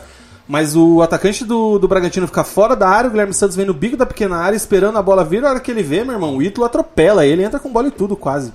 Só que o Éder Ciola, que jogou, sei lá, 85% dos jogos da Série B, não sai da porra do time. E o Léo Príncipe jogou dois jogos. O Sueliton jogou um. Mas aí que tá, como é que tá treinando o Léo Príncipe? Como é que tá treinando o Ah, Suelito? deixa o cara. O cara tá armando no treino, mas o outro arma no jogo, você prefere o quê? Mas, mas aí que tá, Vina. A gente não sabe, às vezes os caras tão muito mal nos Então treinos. faz igual o Micalha, abre o treino lá ano passado pra ver É. os jogadores. O Micalha no Paraná ano passado abriu o treino, o Paraná naquela zica do caramba. Fazia aí, gol imprensa. ninguém girava. Vou- é, criava, criava, não fazia gol. Uma hora ele, tipo, de tanto bate- a gente bater nele, né? Fala, pô, tá, não faz gol, não faz gol. Uma hora ele chegou no treino, deu uma coletiva, e na coletiva a gente ficou batendo nele, né? Batendo nele não, né? Mas assim, no, no time, né? Cobrando Falando que não, não tinha gol, não fazia gol, até criava, assim, até dava uma moral pra ele, porque o Paraná criava mesmo no, na, na- com um time ruim. Diga-se. e, e daí ele foi lá, meio que acho que na hora ele deu assim um, Um tique nele e falou assim: ah, vou abrir o treino de finalização pra eles. E abriu o treino, mas cara, Era feio. era feio, cara. Então abre o treino. E tanto que ele chegou assim, foi engraçado que daí a gente vendo ali, acompanhou, né? É, e feio mesmo, assim, o cruzamento era ruim, a finalização era horrorosa, assim, ninguém fazia gol, não fazia gol. O, os goleiros não defendiam a bola, não era nem, tipo, sabe, de de fazer alguma Não era defesa. exigido. É. E uma hora ele chegou, assim, andandinho ali, né? A gente no, na pista ali que tem no, da vila, ele chegou, olhou assim pra gente e falou: E aí, a culpa é minha? Porque o time criava até, mas não fazia gol. E no treino de finalização era horrível. E daí depois nos outros, até com, quando o Claudinei mudou, ele ainda mostrava uns treinos, não de finalização específico, mas né, traba, aquele trabalho que tem finalização junto. E era a mesma coisa, assim. no- e você olhava pra cara do, do Claudinei Oliveira, ele olhava pro auxiliar, o que eu vou fazer? Mas você sabe que muitas das vezes o treinador abraça uma responsabilidade nessa situação aí para não expor o elenco, para não expor o jogador, os jogadores que jogam ali na frente nessa situação de não, pô, o treino aberto, vocês estavam lá vendo. Sozinho, sem marcação, Sim. trabalho E o cara não montado. consegue fazer o gol, cara. E o cara não consegue. Eu digo, não. É porque tem um goleiro. Né? O goleiro também não vai ficar lá tomando gol. Sim. Né? Mas não acertar o gol, não se aperfeiçoar. E, e- e- e isso, eu tenho um projeto lá, no meu projeto, com as minhas crianças, eu falo que isso vem de base. Sim. O erro é lá atrás. Isso. Vem de base. Eu falo para meus pequenos lá. ó, Hoje vai ser trabalho de finalização. Quem chutar para fora vai pagar 10 abdominais. Que isso, tio Douglas? Falei, "Ah, não tem zagueiro marcando. O campo é gramado. A bola hoje em dia é leve. A chuteira pesa 100 gramas. Não tem ninguém atrapalhando. Vai chutar pro gol. Tá de frente. Vai chutar para fora. E Isso, o- é, o que eu tô falando aqui Quantos acontece. anos, quantos anos eles têm? É de 6 a 13 anos de idade. É, mas é onde vai pegar os fundamentos, né? Exatamente, é isso aí, cara. Aí, no profissional, o clube precisando de gols, né? De É, e não vitórias. recebem pouco, né? Era Série A, assim. Ninguém recebe menos que 50 mil ali. Mesmo o Paraná, com uma condição menor. Saudade de jogar bola. Paraná menos, não ganha menos de 50 mil ali no Isso reserva. era Série A, isso aí. Reserva. pô, É, é. Reserva. Pega, pega quem lá, o destaque daquele time, o Carlos, que veio do Atlético Mineiro. É, o Carlos era mais de assim. 100 mil. E eu queria matar um dentro de campo quando eu jogava conta ganhando. Sim. Vai, fala, fala, fala, Douglas. Fala não, deixa pra lá. Cara, eu, eu então, na minha pergunta, eu, pra mim, o Matheus é vilão. Eu acho que é, o que eu falei há três, quatro semanas atrás, ele podia exigir é, tirar muito mais desse elenco, espremer muito mais esse elenco, e ele não consegue. E aí, ah, é a terceira melhor defesa. Cara, vamos ser honesto. O Leandro Almeida tá fazendo uma Série B que ninguém esperava. É, isso é verdade. O Leandro Almeida tá deitando e é um negócio ele absurdo. ainda teve, não a sorte, né? Não sei se dá pra falar como sorte, mas quando o Eduardo Balmer estava muito bem, Sim. até ter a, a parte da negociação lá, e quando teve a chance, voltou mal demais. Mal pra né? caramba. Mas o, em compensação, o Leandro Almeida tá super bem, né? Tá Aí o dando conta. Rodolfo, que veio no Paranaense ainda pra ser quarta opção, o Timbó era pra ser o titular. É. O Rodolfo tá bem. Não acho que é o melhor, não acho que é tudo isso que pinta, mas tá bem. Um Thiago Rodrigues, que eu sempre fui muito crítico, porra, tá Nossa, pegando demais. muito, cara. Acho que é 13 jogos sem tomar um gol. Então, eu acho que o seu Matheus Costa tem muita culpa nessa situação. Cezinha, dá uma passada rápida, por gentileza, na situação do CT do Paraná Clube, Pra explicar pra quem não acompanhou a semana passada o que, que aconteceu exatamente. Bom, na semana passada, e ainda não foi homologado, mas vai ser, o Paraná acabou perdendo o CT pro Carlos Werner, que era o ex-mecenas, o ex-investidor do Paraná Clube, né? Ele desde 2013, 2014 ele começou investindo na base, a partir de 2015 acabou colocando, injetando dinheiro ali no profissional. E sim, foram várias fora vários empréstimos, né? Várias vezes que ele colocou ali o dinheiro que precisava na hora, em rescisão, em pagar salário, em tudo. O salário lá no começo, depois acabou não pagando mais. Mas assim, pegando ali na, naquela situação de complicada ali que o time, o, time, o clube não tinha o dinheiro para fazer ali um bancar alguma coisa que, que planejava e era ele que dava o cheque, era ele que dava o dinheiro. E durante todo esse tempo que ele aportou para Paraná financeiramente, ele entrou com cinco ações contra o Paraná. E eu lembro que numa lá atrás, assim, lá por 2016, o Paraná mesmo que passou o, o, o CT pro nome do, do Werner para não perder o CT em leilão, né?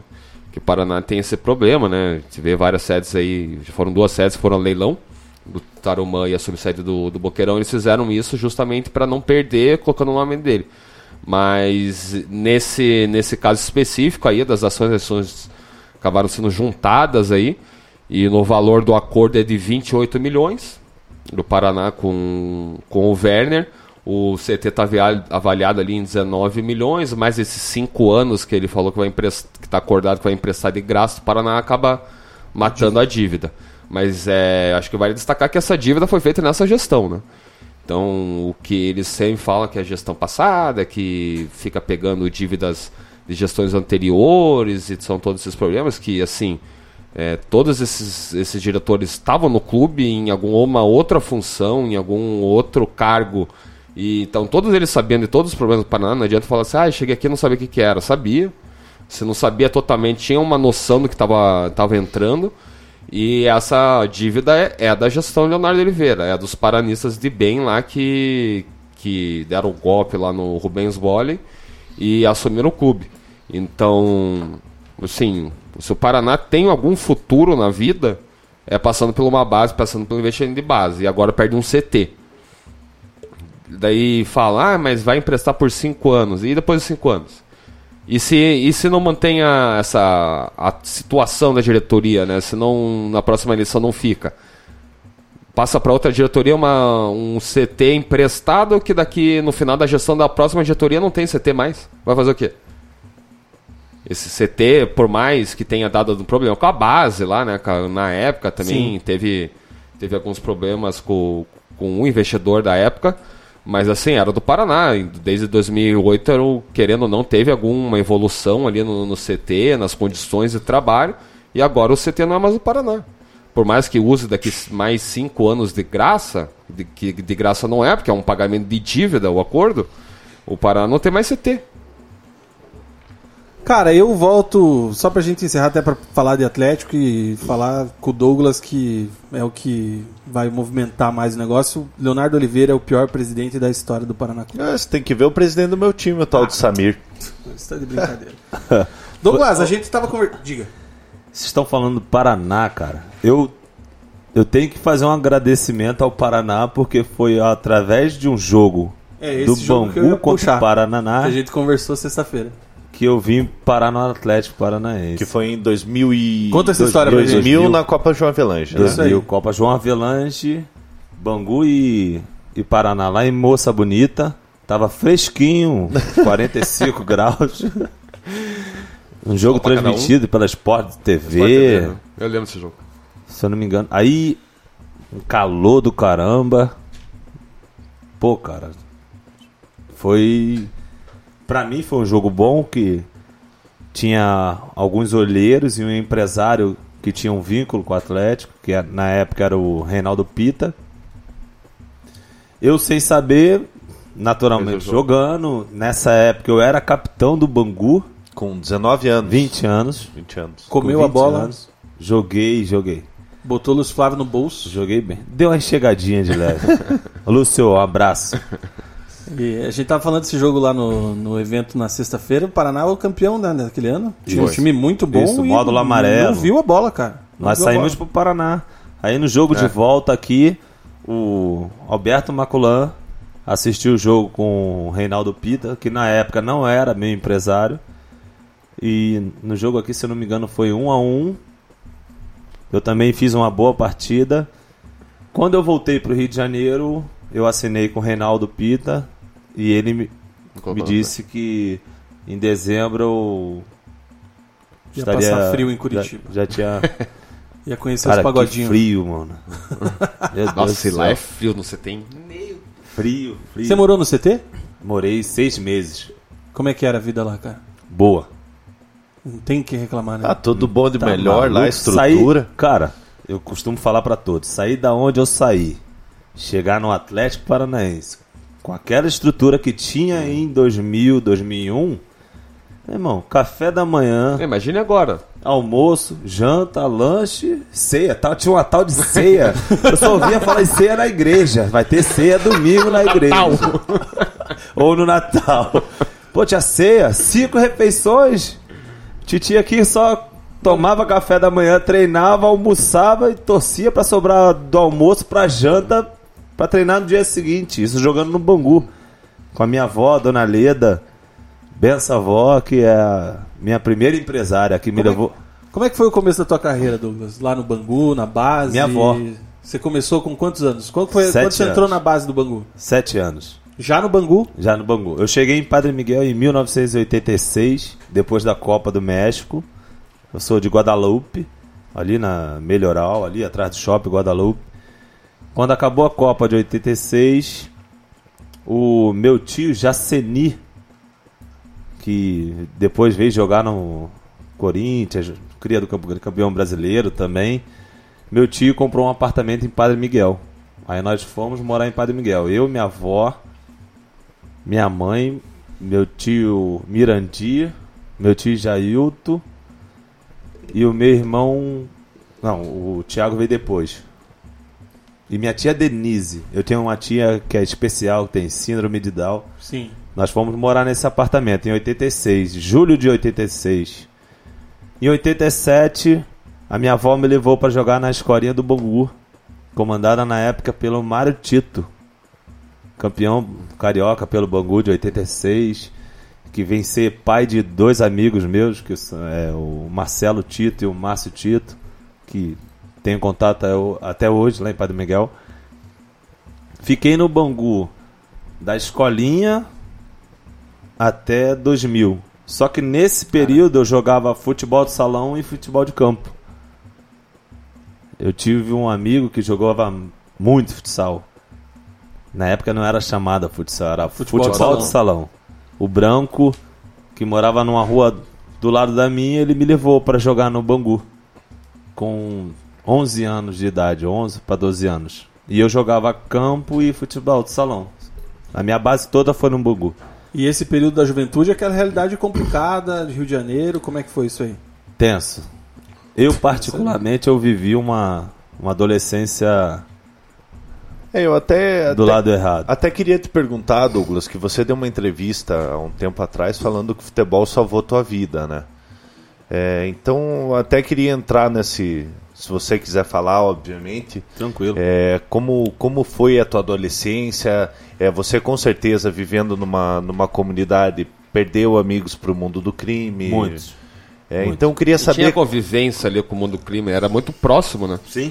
Pra Eu queria- você se perder ali, assim, todo, tanto que a gente fala que o futebol tem um papel muito social, né? O esporte em si tem um papel muito social. E é muito Não fácil só se o perder, futebol. né? É, o esporte em si. E é muito fácil se perder, né? Porque às vezes você tá. Pode treinar ali, mas pô, vai ficar ralando, igual você falou, naquele calor de 45 graus, ou ficar ali com, com os caras vendendo alguma Tráfico. coisa, né?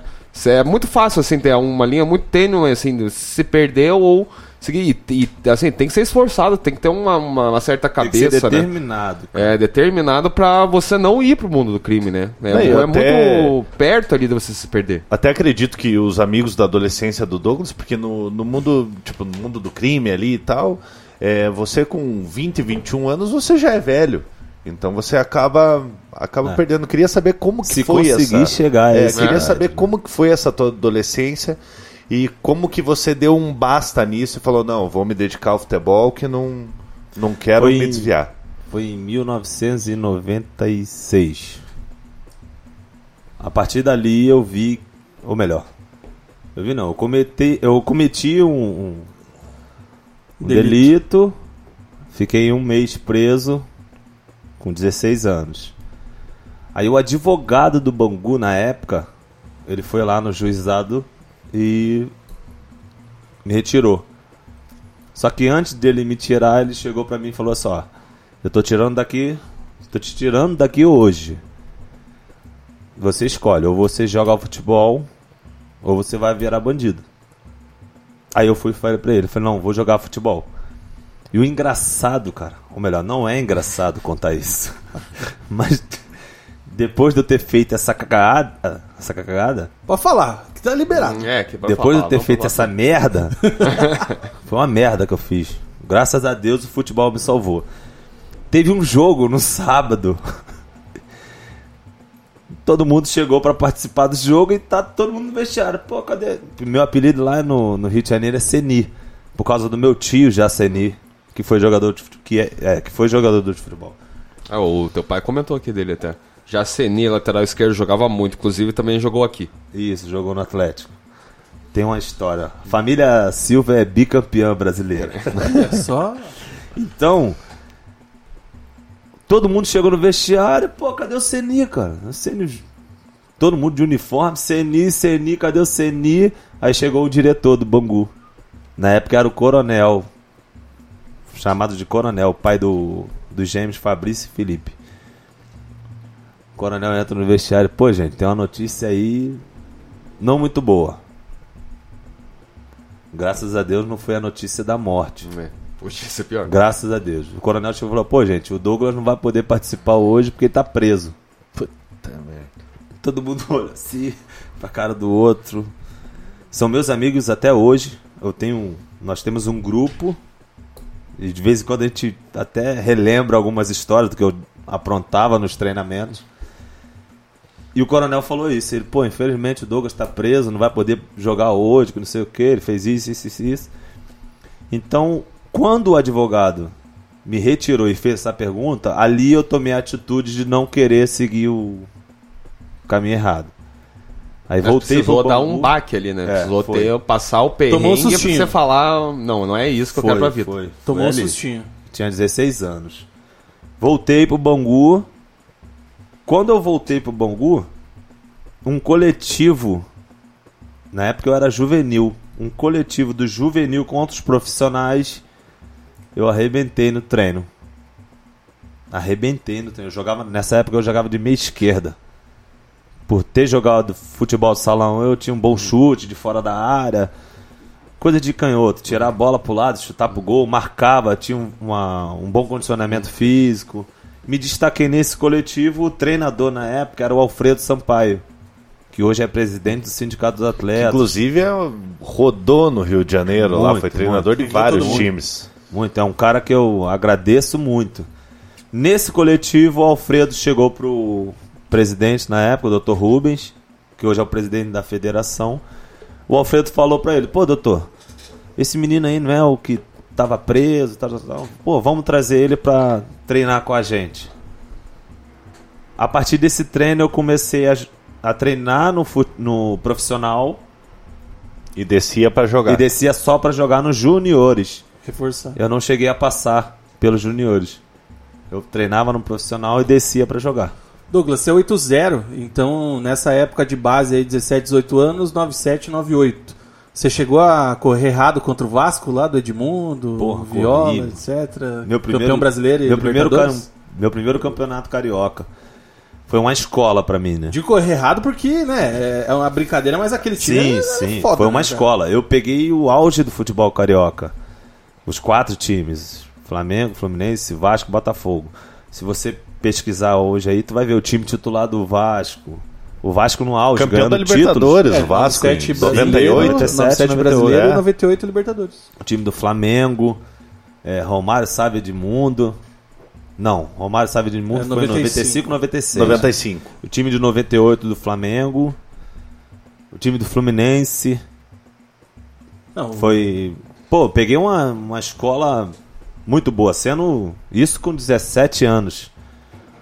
Meu primeiro jogo no Maracanã foi contra o Flamengo. E não, e não tem, assim, digamos, não tem massagem, porque pela história do Bangu, a torcida e tudo mais, os caras cobram que É, querem que faça cobrança. frente, né? Querem Tinha que, cobrança. que façam frente. E ne- Bangu, e- Madureira. E nessa época dos anos 90, o Bangu sempre tava br- ganhando dos times grandes. Te- teve jogo que eu joguei em Moça Bonita, nós ganhamos do Botafogo, nós ganhamos do Flamengo, no Maracanã, de fazer, de empatar jogos. O Bangu É, o- tinha, tinha uma boa escola. O Bangu que sempre foi ali a- até os meados dos anos 90, ali a quinta, sexta força junto com a América. Isso. né? É, então sempre foi um time muito tradicional, foi vice-campeão brasileiro, perdeu pro Curitiba, até tinha o Castor, De Andrade. Castor de Andrade, bicheiro lá que, que mexia com o futebol do Bangu. Então o Bangu é um time muito tradicional, né, Douglas?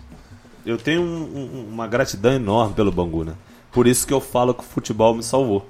Porque através do Bangu, eu fiz um jogo contra o Paraná, que tem uma participação na minha história, e no ano seguinte eu vim jogar no Atlético. Dia Só foi 2 campeão brasileiro daí. É, daí. só. Só. Dia 2 de janeiro, cara. Saí do Rio de Janeiro. Devia estar uns 30 graus. Cheguei em Curitiba, tava 18. Que é calor pra gente, que é hoje. É. É, pra tá vocês, 18. eu de bermuda, tênis e camisa. Que motorista do Atlético na época, ele tava com uma placa assim, lá, lá no desembarque. Douglas Silva, com o escudo do Atlético. Aí eu desci do avião, cara, com uma mochila e uma bolsa. Tinha andado de avião já, não? Já, já tinha. Eu, eu fui campeão de um torneio, Da base. não, pelo profissional do Ah, Bangu lá em... Não, e jogava o Bangu, jogava a Copa do Brasil também, na, Também, na também. época. Ah. Além da Copa João Avelange, É. né? nós jogamos, viajamos. Ah, é verdade. Ah, certo. Então, Desci Esquece. no aeroporto aqui, cara. Eu de camiseta todo encolhido. Hum. Motorista com o nome assim, eu olhei pra ele, eu fiz assim. aí ele veio na minha ele, cara. Ô guri, tu veio de, de camiseta? Eu Falei, meu irmão, eu moro em Bangu, cara. Lá tá 40. Ele tirou um agasalho. Adolar o nome. Adolar. Adolar ou Aden... Adelar. Adelar era o motorista, um narigudo, gente boa pra caralho. Tirou um, um agasalho do Atlético, me deu esse agasalho, levou pro CT.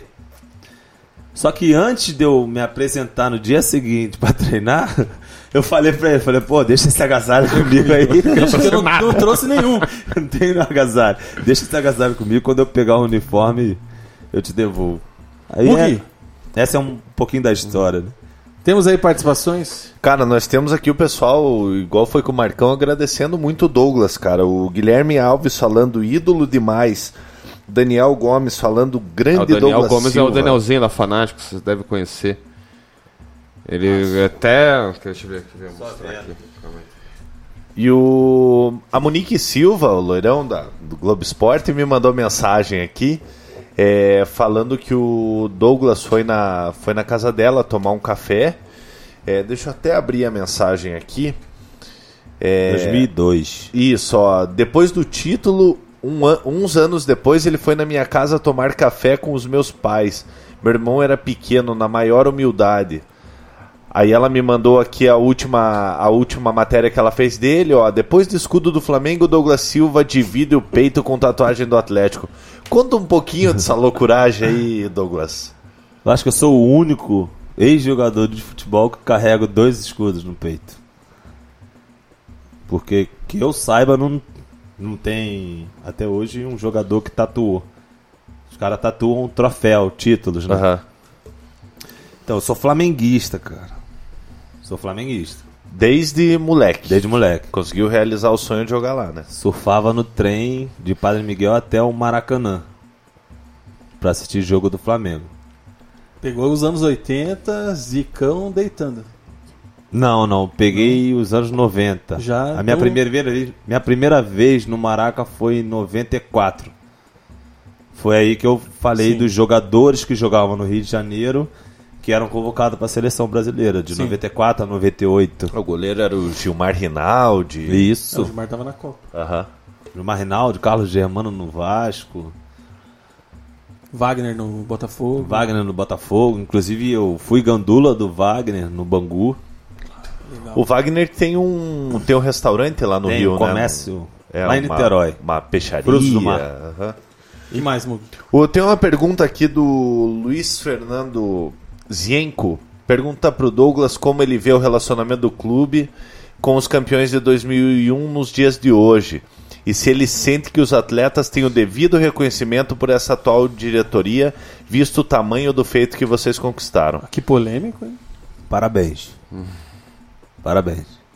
E Eu aí? acho que se, se todos os clubes fizessem isso com os ex-jogadores que conquistaram títulos importantes, eu acho que o trabalho seria mais vitorioso.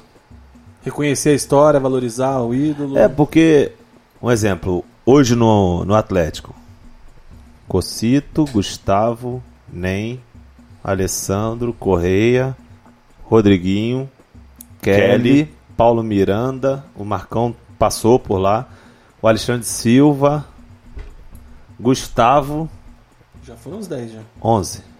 O, ah, o dono da quadra lá também, o Cocito, já Não, citei. o- Rogério Souza, Rogério Souza. 12.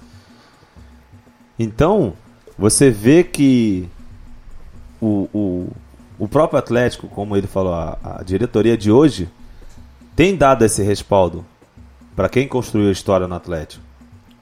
Reconhece, né? Muito, muito. Tanto que na base, aí, gente, o, a- desculpa. Na base o Atlético está sempre chegando nas, Nas finais. cabeças. Ah, E que faz diferença, né, cara? Muito, muito. O, o trabalho que é feito na base é, pe- é pelo Cocito. Não, vamos começar lá de baixo. Vem pelo NEM, que está administrando as escolinhas, apresenta né, as escolas, de, a escola Furacão em várias cidades. Tem o O Alex- Lima também. O Lima, o Lima trabalha junto, também tá. da mesma forma que o NEM, com a Lima escola Falso? Furacão. É. Isso, Não isso. sabia. O Lima tá Trabalho. também. Aí vem o Alexandre Silva, se eu não me engano, sub-15. Alessandro, sub-17. Não, sub-15 Alexandre Silva, Alessandro, sub-17 Correia. Rodriguinho. Cocito e o Gustavo, acho que são da diretoria, da, base. Né? Aí tá o Kelly, Paulo Miranda no profissional. profissional. O Kelly acho que é o, o Paulo Gustavo. Miranda é um dos principais É, o auxiliar do- técnico. Thiago Nunes, o né? Thiago número Nunes sempre né? comenta Sim. dele, principalmente Sim. na gestão do, da comissão com os jogadores, fala Quem que ele é diria, quem viu o Paulinho, né? Que era Paulinho, virou Paulo Paulinho, Miranda muito depois. Quem disse? Você ia dizer que o Paulo Miranda Meu ídolo. isso, cara? Ah, cara, Meu mas Porque- jogava demais, Não, cara. ele- Nossa, o demais. Paulo Miranda comia bola. Assim, se você pegar uma das revelações do Paraná Clube, o Paulo Miranda, se não é a maior, é uma das três. Porque o Ricardinho é campeão do mundo e tal. Mas o Paulinho, que virou o Paulo Miranda depois no Paraná, deitava. Ele sempre tentou. Só que gostava demais. Gosta, né? Eu lembro até hoje da, de uma reportagem na Globo lá falando dos brincos dele, cara. Que Então- ele tinha uma caralhada de brinco e corrente, né? Aí você vê como foi a história dele, a carreira. Pô, ele, ele era desse Vasco de 97 e Isso 98. então. Aí que eu me tornei. Amigo, Não, eu sou Ídolo fã dele. do. Sou fã do, fã dele. do Paulo Miranda. Pela. Comecei a jogar com meião arriado, por dentro da areia. Lembra Nós que ele temos- colocava o meião dobrado pra Isso, dentro da caneleira? Isso, dessa forma. Se você for pegar algumas fotos minhas, eu tô desse jeito. A perna torta pra dentro, meião arriado. E você vê hoje um cara desse é referência numa comissão técnica, tá lá dando dura no jogador. E ele é respeitado nos três clubes aqui. Ele Sim. jogou nos três É. clubes aqui, é respeitado nos três. A história dele, né? É o que eu falo. Na, trabalhando hoje no clube, todos os jogadores que estão lá, eu esqueci de falar do Fabiano Cajamar, Sim, Fabiano, verdade. que trabalhou também na base, que foi campeão da Copa São Paulo, se eu não me engano. Luizinho Neto também. Não. Luizinho Neto.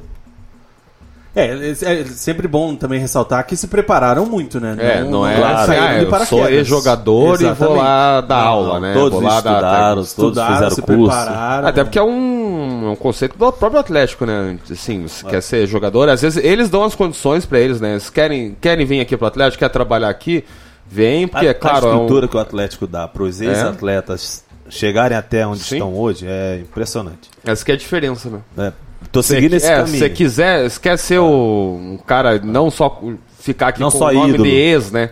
Nome trabalhar de, no é, clube. exatamente, mas crescer como na, nova profissão, os caras dão todas as condições, né? Você tem essa vontade de trabalhar no Atlético ali? Eu já estou estudando. Douglas?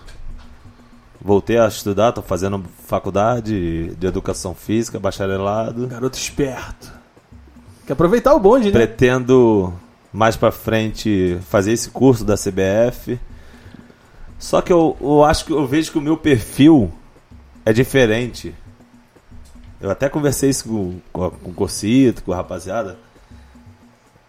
Tem que ter o curso, né? Tem que estar formado, que é bom para não só para trabalhar em, em clube. No meu caso, eu tenho um projeto meu com meu nome e trabalho na escola do Flamengo.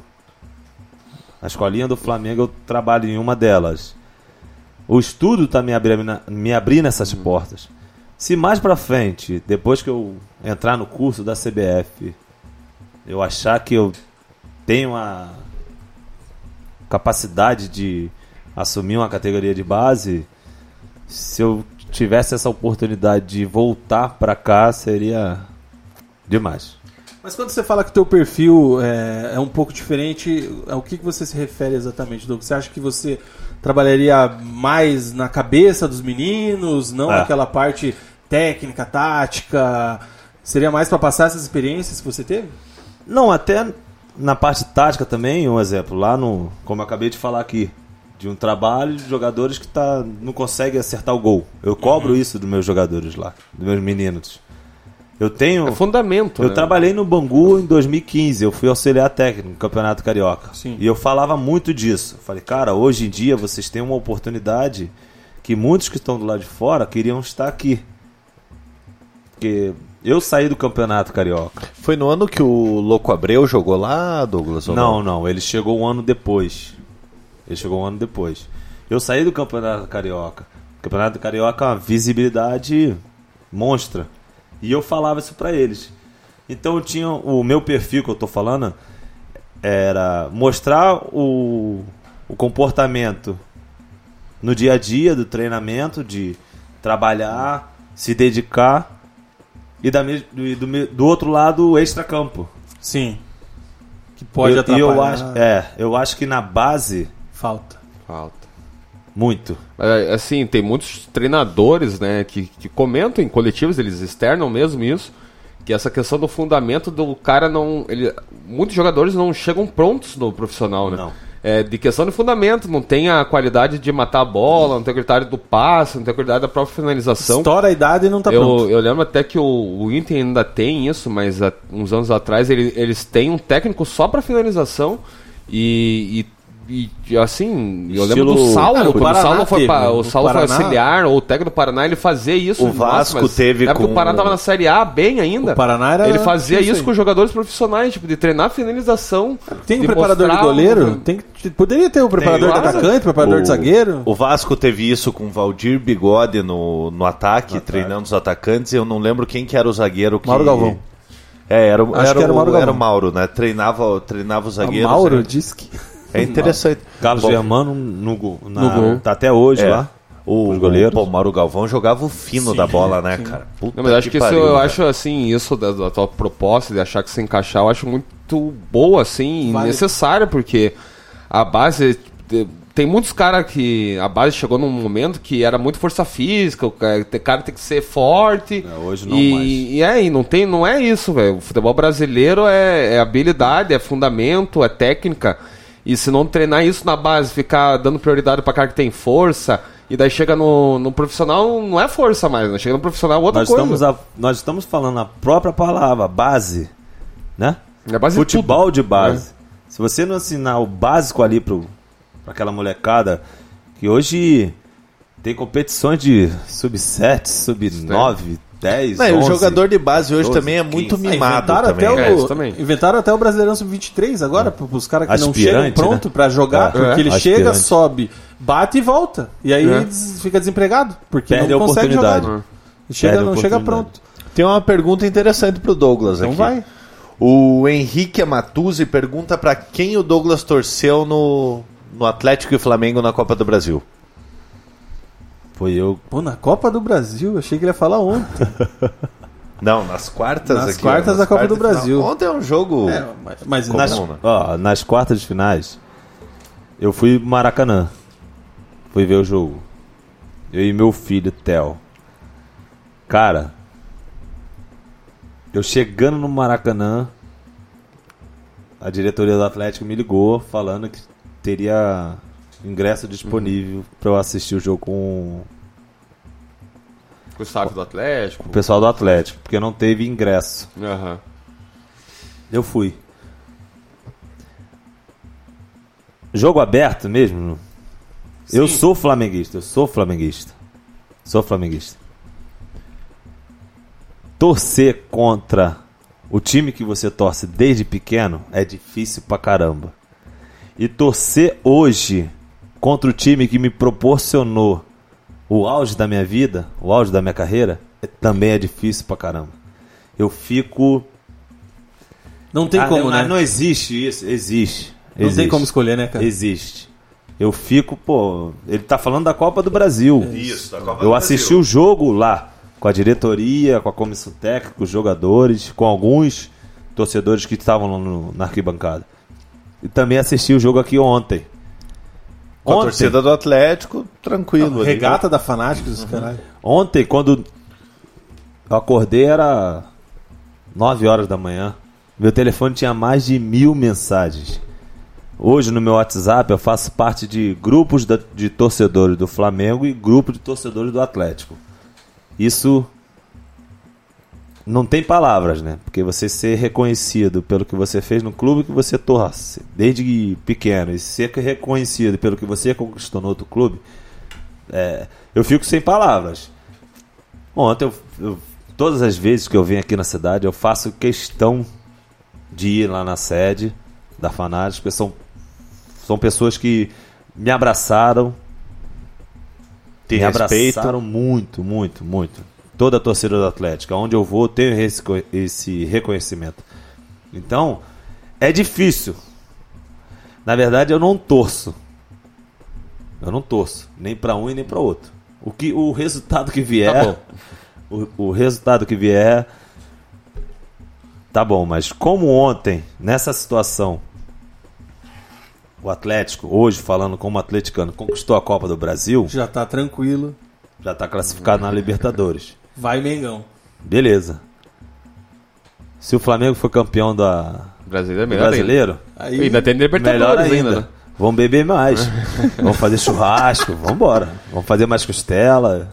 Então, aproveitando isso até do Atlético, relação ao Flamengo, o próprio Mui comentou, né? Você realizou o sonho que é jogar no Flamengo, no seu time de coração. É, a gente sabe que todo, o- todos os jogadores profissionais têm um time lá da infância, né? Pode ter algumas mudanças, igual você teve, é, incluindo o próprio Atlético Paranaense, né? Dentro do, da tua torcida. Mas é diferente mesmo jogar no teu time de coração? Tem aquele gás a mais? Como que é o, o, o dia a dia, assim? Como que é vestir a camisa do time que você torce? E você teve esse privilégio, né? Não, é, são, não são todos que conseguem. Cara, em 2003, no jogo contra o Corinthians, que eu fiz um gol de falta, Uma paulada, né? Aos 47 do segundo tempo. Inclusive, foi o jogo que salvou o Atlético de entrar na zona de rebaixamento. Depois desse jogo, quando eu voltei para Curitiba, quando nós voltamos, no dia seguinte, na reapresentação, eu tava voltando de cirurgia. Eu tinha feito ligamento cruzado. Quando eu me apresentei para treinar, num lance bobo lá, eu senti o mesmo joelho. Falei, caraca, mano, não é possível. Isso em novembro. Fiz a ressonância, tive que fazer a artroscopia. Pra tirar um pedaço do menisco. Soltou. Fiz a cirurgia, voltei pra fisioterapia. Passei o mês de novembro e dezembro, não joguei os últimos jogos do brasileiro. 2003. Na reapresentação, voltei para fisioterapia de novo, já em transição pro campo. Aí saiu uma relação dos jogadores que iam ficar alojados no CT para pré-temporada. O treinador era o Márcio Sérgio. É, início de 2004. Era o Márcio Sérgio? Né? Eu acho que sim. Eu não lembro agora de cabeça. Início de 2004, 2004 eu acho que era o Márcio Sérgio. Saiu o treinador relação. do, do vice-brasileiro era o Mário Sérgio. O Mário Não, era Sérgio, Levir. né? Levir? Levir. É que chegou depois também, né? Eu olhei lá a relação, meu nome não tava. O que, que eu pensei? Falei, pô, não vou entrar na pré-temporada porque eu ainda não Tô estou machucado, né? 100%, vou ficar na fisioterapia. Não, eu tava fora do elenco. Falei, caraca, mano. Beleza, continuei. O Atlético me deu todo apoio. Continuei fazendo tratamento, já treinando no campo A transição ali já. na transição já pronto pra voltar a treinar a normal com o grupo. Eu recebi uma ligação. Eu na sala da fisioterapia, o Bolinha chegou lá e falou: Douglas, tem um tele- uma ligação pra tu aí. Atendi o telefone. No clube mesmo, a ligação. É, a ligação ia lá na, no departamento. Atendi o telefone. E aí, Douglas, beleza? Beleza. O que, que tá falando é o Júnior, Capacete. maestro. Falei, Júnior? Que Júnior? Que Júnior? Qual Júnior? O Júnior aqui do Flamengo, diretor do Flamengo. Leu Júnior Vegildo do capacete. Eu falei, pô, mestre. Físio ali, vai fazer o... Fala, mestre, tudo bem? Tudo, cara. Como é que tá a tua situação aí no Atlético? Falei, eu não vou ficar no Atlético. Falar que tá fora? Saiu uma relação aqui. Meu nome não está na relação, só tô fazendo fisioterapia. Tô na fase final. Ele, cara, tô com o Abel aqui. E o Abel quer que. Quer, te trazer, pra cá. Nessa hora, veio lá do torcedor. Nem queria saber quanto que era, ela tô indo já, né? Maestro, o Abel, ele é, pô, o Abel pediu pra eu te ligar, dizendo que queria que você participasse dessa campanha com a gente. Eu falei, posso ir amanhã? ele, não, calma, tem que falar com, com a diretoria. Mas você quer vir? Aí eu passei a minha situação física, falei, ó, tô recém-operado, tô voltando a treinar agora. Ele, cara, eu vou falar com a diretoria Mas se depender de você, você vem. Falei, vou. Quando eu desliguei o telefone, cara, falei, putz, sonho real. Um, um sonho a se realizar. Morador de favela, flamenguista, de ir pro Maracanã, a oportunidade de jogar no Flamengo. Falei, porra, vou. Não durou uma semana. Aí a diretoria do Atlético me chamou dizendo que eu ia ser emprestado pro, pro Flamengo. Falei, beleza.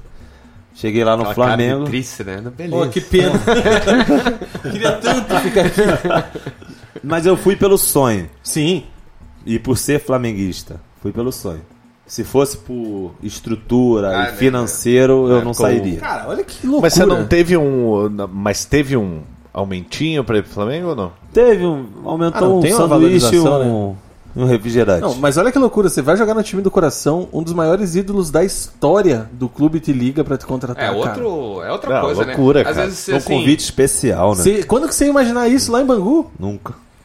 Na base? E Nunca, quando você nunca. foi pra lá, Douglas, você, assim como a maioria dos jogadores, foi morar em, na Barra da Tijuca ou ficou, ou ficou em Bangu? Não, Rua Santana de Ipanema. Número, ve- número 90, apartamento 402. Padre Miguel. Ah, ficou em Padre Miguel. Fiquei. Morei na Vila Vintém. É isso aí, não tem Favela. por que sair de É, lá, por- né, mas cara? aí que tá, porque geralmente o jogador vai tem- pro, tem pro Flamengo deslumbram, já né? aluga um apartamento na Barra Não, da não. Tijuca. Mas um- tem uma história engraçada, cara. Eu cheguei no Flamengo. Na minha apresentação, o fisiologista Paulo Figueiredo, preparador físico, na época era o Cristiano. Eu falei pra eles que eu ainda tinha que fazer uma é, transição de fisioterapia pro campo. Aí eles falaram que eu ia ficar durante duas semanas fazendo fisioterapia. Eu fiz fisioterapia em três períodos. Não dentro do clube. Fui lá pro fisioterapeuta, fisioterapeuta Francisco, chamado de Chico. Trabalhou na seleção nos anos 90 com o Lazzaroni, se eu não me engano. Eu saía de Padre Miguel, ia pra Barra da Tijuca, chegava lá de manhã, fazia fisioterapia de manhã, almoçava, fazia tarde, lanchava, fazia noite. Então chegava na Barra da era 8 horas da manhã, 8 horas eu voltava pra casa. E em Cansativo, 15 hein? dias- muito, muito, muito. Porque Padre Miguel Barra de Tijuca nessa época não tinha Transolímpica. Hoje em dia a Transolímpica leva 20, 30 minutos. Nessa época não tinha. Chegava rápido. Hoje, melhor, hoje chega rápido. Nessa época não. Uma hora e meia. Pra Uma hora ir, e meia pra ir e uma hora e uma meia pra- pra voltar. Isso aí. Nossa, cara, é. Foi. Você lembra quem que tava nesse elenco do Flamengo? Lembro. 2004? 2004 Cara, eu, eu, eu lembro de dois jogadores e eu tenho uma pergunta pra fazer pro Douglas. Agora é o momento. Eu vou falar do Zinho e Júlio César. O que que te lembra? Seu Crisan. Zinho? Sim, você lembra do- de uma confusão que deu no, no aeroporto? Trair a cerveja aqui. Não, mas é falar. que eu quero- Eu, eu pensei que tu ia falar assim, o Zinho, tetracampeão mundial. Pô, Sim. vou jogar do lado do cara que eu vi quando eu tinha 14 anos. Não, sim, mas eu quero saber o que, o que de fato aconteceu aquele dia. Agrediram o pai do Zinho Foi. e daí quem comprou a briga foi você, o Júlio César e o, e o É. próprio Zinho, né? O espírito Seni voltou, o favelado. Foi pro Cara, pau mesmo. foi, foi, foi, foi triste. É chato falar, Sim. mas é, Atlético Mineiro e Flamengo E uma pressão danada em lá cima de no vocês, né? Ipatingão. Sim. Porra, meu amigão, Alex, o Alex Mineiro jogando no, no Atlético, cara. Eu entrei em campo, abracei ele, falei, irmão, respira, joga do meio pra trás, cara, não fica dentro da área, não. O Alex fez dois. Dois ou três, cara. Nossa. Júnior Baiano foi expulso 15 minutos de jogo. Tá louco, cara. E Primeiro aí? tempo, 3. 3 a 0. Atlético, time do Atlético voando. Acabou o primeiro tempo, entramos no vestiário. Rapaziada, ó. da, a- da época antiga falava, ó, vamos fechar a casinha aqui. Guarda mais. mais. É, vamos fechar a casinha.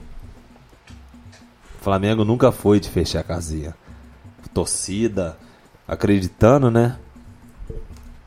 Se não me engano, aí o Jean, O é atacante? Jean atacante, fez 3 a 1 Jogava com a meia abaixo também. Isso. que Isso. Tava no, jogou no Brasilense. Nossa, tudo. Jogou em vários lugares também. Aham. Andarilho. Pô, cara, Alex Mineiro foi lá e pum, Caixa. mais um. Quatro, cinco, seis. Seis a um. Nós fretamos. O Flamengo fretou um voo. Não era pra gente voltar no mesmo dia. Isso foi no domingo. Era pra voltar só na segunda. Aí fretou um voo, voltamos no domingo. Quando nós chegamos no desembarque, o segurança já entrou no saguão e falou: Olha só, Foi Santos Dumont, né? foi Santos. Dumont. Olha só. Fique esperto, a torcida tá lá fora, os caras tão barril de pólvora. Não, beleza, vamos todo mundo junto. Tanto que nas imagens já mostra a gente sai, é, saindo da porta, todos juntos, todos os jogadores. E Só- vocês até dão uma recuada. é, a assim. gente para, voa, ih, voa a latinha, copo de cerveja. Só que nós, é, eu, Zinho, Júlio César e Júnior Baiano, tínhamos combinado de ir no carro do Zinho até a Gávea para cada um pegar seu carro. O carro do Zinho ficou distante do ônibus. O ônibus parado no desembarque, o carro ficou um pouco mais à frente. Quando nós chegamos na saída, um grupo foi pro, pro ônibus, que estava sendo escoltado pela polícia, nós fomos pro lado do carro. O seu Crisan, quando abriu a porta do carro, pro Zinho entrar na- no volante, veio um torcedor e deu um soco. No rosto do seu Crisan, cortou aqui. Aí o pau comeu, né? Ah, mas daí não tinha como não. Não, não tem como, cara. O, su- o, a o, o, lá, é, ficar é. Não, guardado. Não, o- tem como. O Zinho é evangélico, cara. Ah, mas imagine, cara. Não, o o, o- e o Júlio César também, que era um, Que é tranquilo. um cara tranquilo. E era novo, né? 2004, isso aí. É, 2004, o Júlio César, o Júlio Júlio César é tava 79, começando. né? 26, 27 anos. Tava começando. É, 7, 9. É 79 o Júlio, né? Tinha. 25. É, 25 Isso aí. anos, é. Isso aí. Cara, generalizou. Um torcedor foi segurar o Júnior Baiano, o Júnior Baiano segurava ele. Calma, cara, calma, calma. E esse que agrediu o seu Crisan foi o que nós revidamos. Que aí eu segurei ele pela camisa, aí puxou, aí. É deles que caiu o cara no vai chão. segurar o Júnior Baiano, meu irmão. Você tá maluco, velho? Não, daí o Júlio César veio e pau nele, cara. Ah, você tá Não, de mas apanhou, apanhou merecidamente. Mas é óbvio, pelo É, amor de Deus. foi um. Sapeca Foi gostosinho. Foi, foi. Foi gostoso. É, o que eu não chutei no campo, eu chutei nele. Douglas, você lembra, o Mug citou, qual a frase do, frase do Mário Sérgio? ou o Atlético acaba com a noite, ou a noite acaba com o Atlético. Eu quero saber se você lembra exatamente por que ele falou isso, quando ele falou isso, o que, que aconteceu e como o elenco recebeu isso. Foi uma derrota. Foi uma derrota do Atlético. E ele na coletiva falou isso. E aí? Mas a galera tava. Quem eram, eram teus parceiros? Todos? Nem. Menos os evangélicos. Menos Clebinho. O Nem gostava do Sereno. Cara, o Nem, eu lembro que ele fez a, a João Avelange pelo Paraná, ele foi acho que o melhor, Melhor jogador daquele demais. elenco. é, com o Geninho. Fiquei puto que ele foi embora pro Atlético naquele momento. Cara, fica- caralho, pô, emprestado pelo São Paulo, vai ficar no Paraná, pá, pum. Jogou o Paranaense e depois foi Arena. pro Atlético.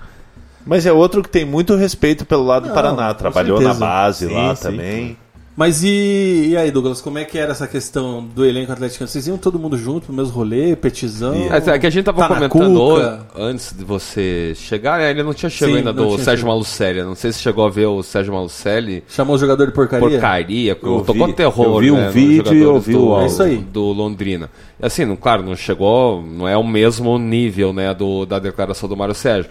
Mas assim, a gente sabe que o elenco tem reações, né? Com uma declaração dessa, é Foi muito- pública, né? Muito mais explícita É. no caso do, do E- Mário Sérgio, né? E mesmo assim, à noite, assim, falando, a torcida muito rejeita, né? Você pode ver o documentário do, do Coxa, do- uma semana atrás, o- a torcida louca. É, e, e aí chega um treinador depois derrota, fala, ô, o Atlético acaba com a noite, a noite acaba com o Atlético. Eu não lembro, é que eu era novo, assim, eu não era envolvido com jornalismo na época, não lembro que como a torcida do Atlético reagiu. Mas, assim, deve ter ficado puto, cobrado o elenco e queria saber como. co- E o elenco mesmo, né? Como que recebe uma. É, primeiro- Às vezes uma declaração dessa pode acabar com a confiança do, do técnico, ou às vezes pode unir, não sei, vocês têm aquela roupa, roupa é, lavar roupa suja ali e, e vai, né? Como que aconteceu aquilo ali? Como vocês receberam? Então, como ele foi falou, ele falou falou, isso. saiu, né? É, ele falou isso antes de ir embora. Traíra. ele não também, falou né? antes traíra, do jogo. né? Um exemplo, ó, nós vamos jogar. Eu não lembro qual foi o jogo. Não chamou vocês na- no vestiário, na salinha? o jogo Não, foi aqui. O jogo não- foi aqui na arena. Ele não falou isso pra gente nem no CT durante a semana, nem na pré na pré-eleição e nem no dia do jogo. Ele falou depois que ele tinha recebido a notícia que ia ser demitido. Se eu não me engano, a entrevista que ele dá é lá no CT. E ele vai e fala: Ah, tô saindo, que não sei o quê. Gente boníssimo. Porra, cagaca. De língua presa. Pô, lembro. Pô, que Deus o tenha, cara. Nós chegávamos pra treinar nessa fase que ele pegou aí. Ele olhava assim, ele. Rapá, tu pensa que é magando?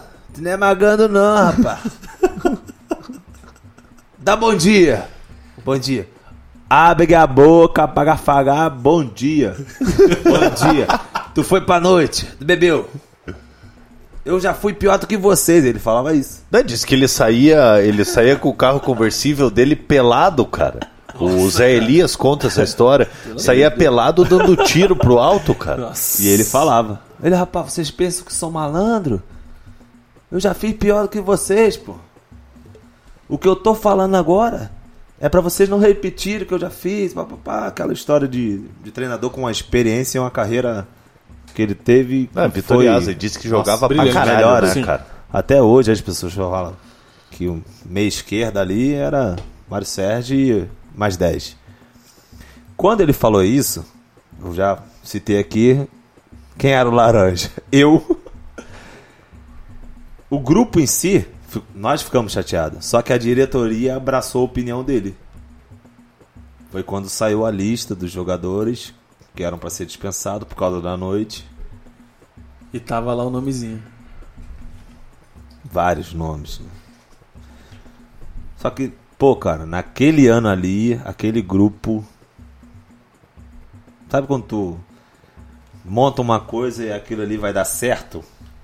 Ele montou o grupo, só que devido às derrotas, a, como falei, em 14 quarto na tabela, tem que entrar entre os oito. Ele não suportou, foi cobrado, ele saiu. Mas tanto que o elenco permaneceu até o final, não saiu ninguém. E todos que, que comentam aquele título falam que ele teve muita participação Muita. no título, né? Muita. Não, até na formação do elenco, mas assim, no, no caminho que teve do, do, do time. né? Nesse ano, o treinador do Paranaense foi o Flávio, Nossa. um treinador lá de Minas. Sim. O Flávio foi assim, campeão né? paranaense, isso. É verdade. Não lembro desse cara. nome. Acabou o Paranaense. Como é que era o nome- sobrenome é, dele? Eu esqueci o nome, o sobrenome dele. Mas eu lembro dele, branquelinho, assim. Isso, lá de Minas. O Flávio era o treinador. O elenco do Paranaense foi um, o elenco do brasileiro foi outro. Foi quando o Mário Sérgio chegou. Então ele tem a participação. O elenco, tanto que o elenco ficou até o final do campeonato. Não saiu ninguém. Eu segurei uma jaca lá durante um período. E, e quanto a, a essa frase dele, o próprio Pretalha também fez uma reunião com a gente lá no CT. Não estava proibido de sair, não queria se, se visse jogador, jogadores na noite ia ser mandado embora. Aí é aquilo que eu disse também. A gente se reuniu e falou assim, ó, rapaziada, se a gente quer se classificar, tanto que a gente nem pensava Em título. em título. Olha, pra gente se classificar, a gente tá. Falta. 6, 7 pontos. Vamos segurar? Vamos embora. Era difícil.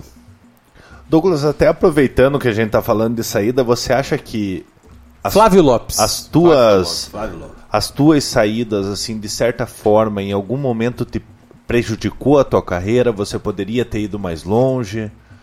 Não me arrependo de nada. Nada. Extra-campo, dentro de campo, dia a dia, nada. O que atrapalhou minha carreira foi a minha lesão Do, do do joelho. joelho. né? O cruzado? É, eu fiz quatro cirurgias, cara, no joelho esquerdo. Né, se for pensar assim, hoje é, a tecno- a tecnologia, a medicina evoluiu muito, Muito. né? Não, não- claro que é problema, né? Você, Eu até brinco, queria estar com a idade que eu tô hoje, com o condicionamento físico que eu tenho. O salário Com que ia medici- receber. Eu nem falo de salário, porque, pô, falar de salário, eu encerro aqui o programa. Mas. Onde. Mas é que na, na- na questão da que você falou do se Né, arrepende, não me né? arrependo. Não arrepende de Não nada. me arrependo. Porque eu não parei de jogar futebol por causa de noite. É, porque você ainda, já, até a gente ia comentar, você teve a passagem pelo Flamengo e ainda passou pelo Grêmio, né? Sim, fui campeão da Série B lá no Grêmio. Na Batalha do. Batalha, Batalha dos, dos Aflitos. Aflitos. Você tava naquele jogo? Não, aí eu já. Foi a quarta cirurgia. Minto, foi a terceira cirurgia. Aqui no Atlético eu fiz duas. A terceira eu fiz no Grêmio, 2005. A última foi no Brasiliense, 2006. Então, 2000. o- quando eu falo que eu não me arrependo do que eu fiz durante a minha carreira, é porque, sendo profissional, eu cumpri todos os papéis. Nunca deixei de faltar treino, mesmo indo pra noite, bebendo cerveja, pagode, farra, nunca. Nunca. E treinamento no dia seguinte, eu atropelava. Já falei aqui. Condicionamento físico, eu corria 95 minutos fácil. Com disposição para correr mais 5. É, tanto que a gente vê aqui o pessoal comentando, falando sempre da, da tua disposição, né? Do, Na entrega. é, da entrega. Nunca foi um jogador que, que se omitiu, sempre foi um jogador que chegou firme e tal. Então a- acredito que não, não tenha Eu, atrapalhado vestia- realmente. eu sempre vesti a camisa, por onde eu passei.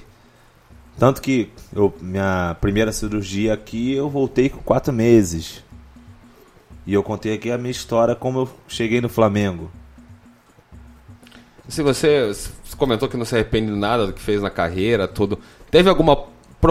Claro, né? Jogador tem muita proposta na vida, às vezes rejeita ou não. Teve alguma proposta que você recebeu e pensou, putz, lá acho que me daria bem, assim, ó, às vezes você não foi, o time foi campeão, às vezes o time acabou, ou você rejeitou e o time acabou caindo. Teve Ah, alguma assim, né, uma A situação melhor dessa? proposta que eu tive jogando foi. Isso poucas pessoas sabem. Foi que o meu empresário Reinaldo Pita falou que na, na janela de maio a julho eu ia pro Bayern de Munique. Que isso, cara. Essa foi. Que ano a- isso? 2002. Logo depois do título, Assim que eu operei. passou o Paranaense. Assim que eu sofri a lesão. Caraca. Seria. Se não tivesse a lesão, teria É. ido. Não, já tinha um acordo. Entendi. Depois que acabasse o Paranaense, eu seria transferido pro Bayern. Isso é uma conversa entre eu e meu empresário. O E aquele não. contratinho bacana de 3 anos, 4 anos. É, 10 quilos de feijão, de arroz. Já não seria mais ovo, já passava pro bife. Já era outra coisa, né? Cara, a gente precisa frita. encaminhar pro. Fala, Lu, pode, pode continuar. Não, era isso. A gente precisa encaminhar pro final do programa, cara. São quase duas horas de resenha já. Nossa. Tem É, alguma coisa pra fazer em Curitiba, segunda-feira? Tem, ixi, a gente dá um jeito. Vou ali. Beijo, amor. É, rapidinho, ontem o Atlético perdeu pro Flamengo, né? 2 a 0 uma, derrota esperada, vamos dizer assim. Apesar do- da- da- das falhas individuais, mas estava no plano, né? É, o que eu achei, comentei depois do jogo, assim, pô, o Thiago Nunes é, tem muito crédito no Atlético, toda a questão de gestão tal, mas tenho alguma algumas escolhas dele assim que eu não consigo muito entender. O Eric tinha entrado dois jogos seguidos, foi titular contra o Corinthians, teve uma grande partida, fez gol. é, acabou sendo reserva. Tudo bem que o Thiago Nunes falou que o Lute ia jogar esse jogo, logo depois desse jogo, do jogo contra o Corinthians, assim. Mas não dá para entender. É, assim, o, o- ele colocou o Everton Felipe no Critério. jogo. É, os critérios que ele usou. Ele colocou o Everton Felipe no jogo, que não vai ficar para ano que vem. O Lúcio tem essa conversa assim da renovação. Mas a gente sabe que esse ano ele já não foi tão presente em campo, né, com tanta importância. Já nesse ano, imagina num ano que vem se caso ele renove. É, assim, eu acho que a escalação dele não foi a melhor e, as substituições dele também não foram as corretas. Assim, o jogo do Atlético não foi ruim. O Atlético não fez um papel ruim. O Diego Alves fez grandes defesas no jogo. O Atlético teve a oportunidade de empatar ou sair na frente e tudo mais, né? O que você comentou, teve a falha individual da saída de bola ali. No segundo tempo, no começo do segundo tempo, o Atlético fez um, um segundo tempo muito bom, assim, né? O Rony deitando pelo lado esquerdo lá, criando jogadas, criando alternativas. O Tony Anderson perdeu uns dois gols ali, que ele poderia ter mudado o rumo da partida. É, e daí o Flamengo, né, tem a sua qualidade mesmo, também tendo uns desfalques assim como o Atlético teve, é, aca- acabou vencendo, aproveitou a- as oportunidades que teve. Mas assim, ó, eu questiono um pouquinho do. Por que, que não coloca o Vitinho, que vai ter. O ano que vem, é, renovou vai o ter ano que contrato vem. O Pedrinho que veio também, o próprio Eric, o Eric jogou muito pouco esse ano, ele é um muito bom jogador, ele tem muita qualidade. É um dos pode ser o futuro e render milhões pro Atlético e dando retorno técnico também. É, assim, acho que são uma, assim, detalhes assim, né? Porque o Atlético foi a primeira derrota depois da Copa do Brasil, também vai falar o quê? E, e perdeu pro líder, né? Um provável campeão brasileiro. Mas assim, é uma, umas pontualidades que a gente pode Repensar acabar destacando, coisas. assim, que ele, pô, já que é para dar oportunidade, e dar oportunidade para quem vai ter espaço ano que vem, dar mais minutagem para esses meninos que vão jogar ano que vem, que vão ter espaço. É, o, o é um cara que, eu não, que eu não coloco aqui em discussão, porque é um cara que é bom, tá dando retorno técnico e tudo mais. E é emprestado pelo Gano, provavelmente não vai ficar ano que vem. Mas assim, outras opções ele poderia dar um- uma manejada melhor assim na gestão. E, mas é só pontual, assim, a derrota não é um desastre. é, poderia ter ganho, poderia Fica o ter um gostinho que dava É, pra e ter dificultado um pouco mais. Mas até que o, da, o Adé comentou com a gente aqui em off, né? Que perca pro Flamengo, senão. Pro Palmeiras no, no, no próximo, senão vai beneficiar só o Flamengo.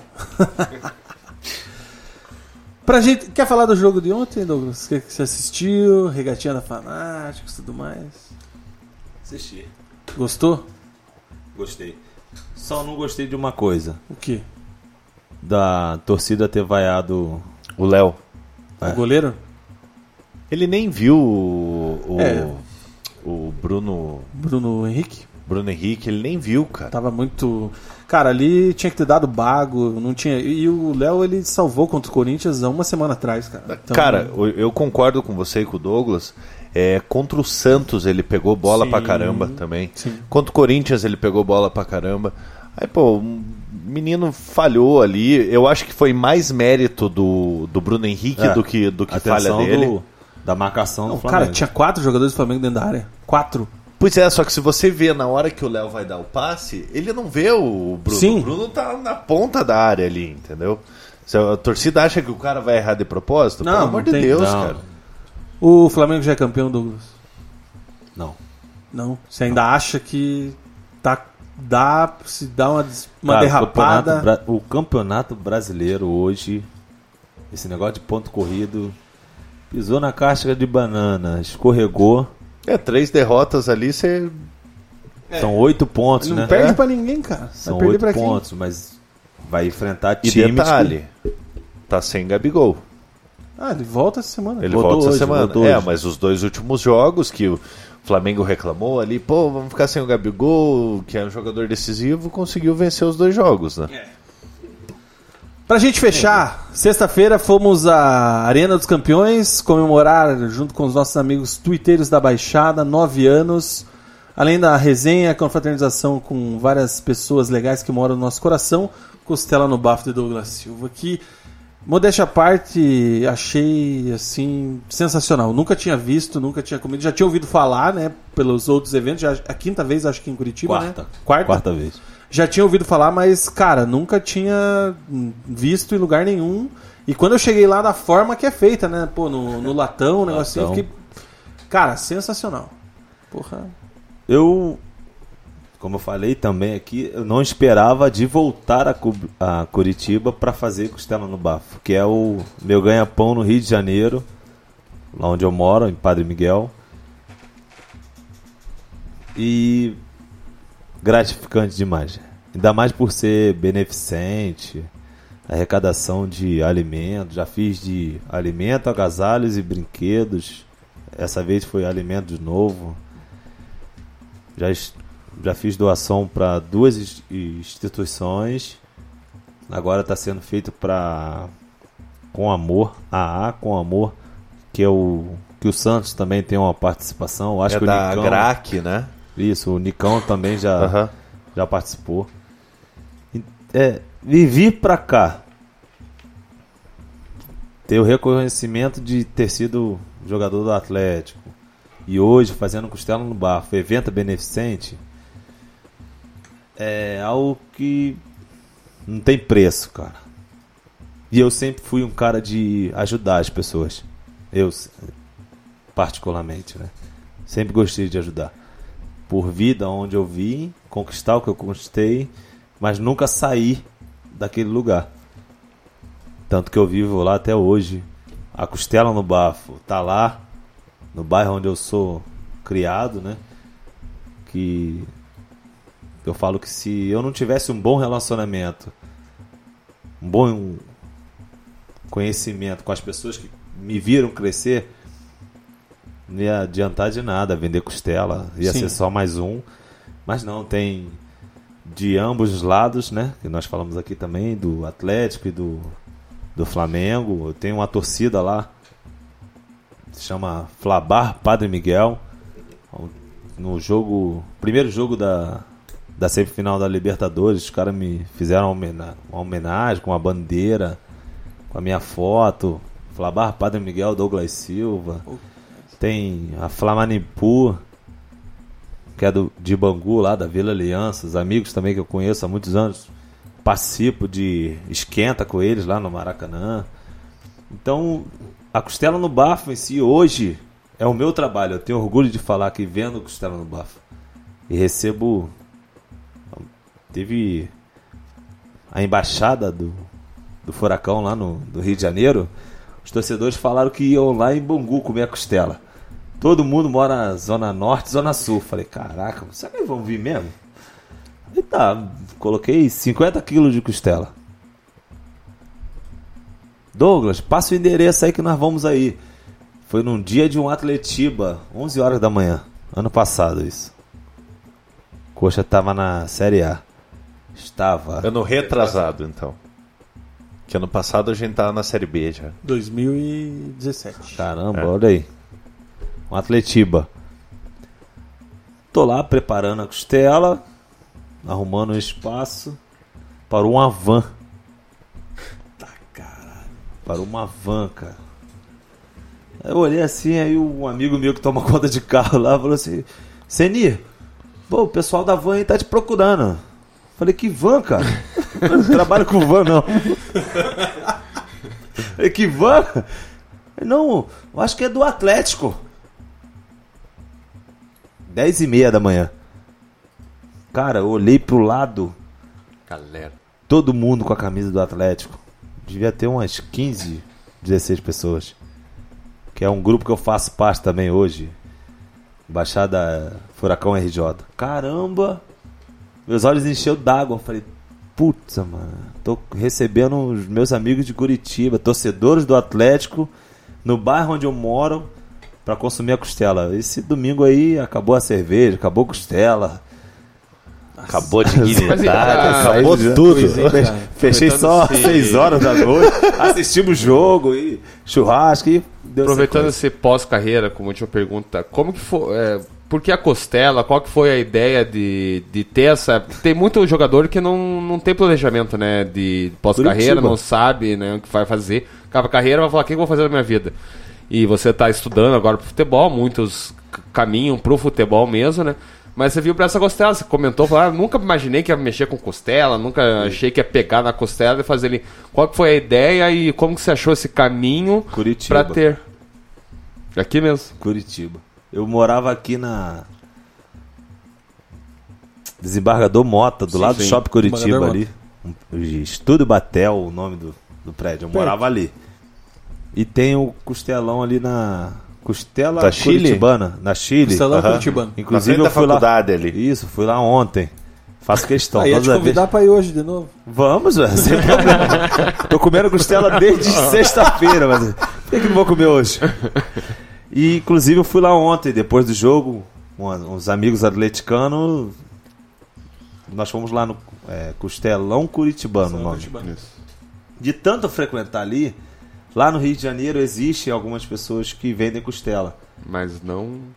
Não desse jeito, daqui de. Curitiba.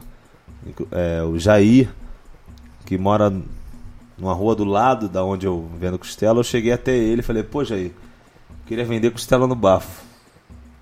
Será que se eu botar uma costela no bafo lá no ponto chique, onde é a minha, Claro. minha área, vai te atrapalhar?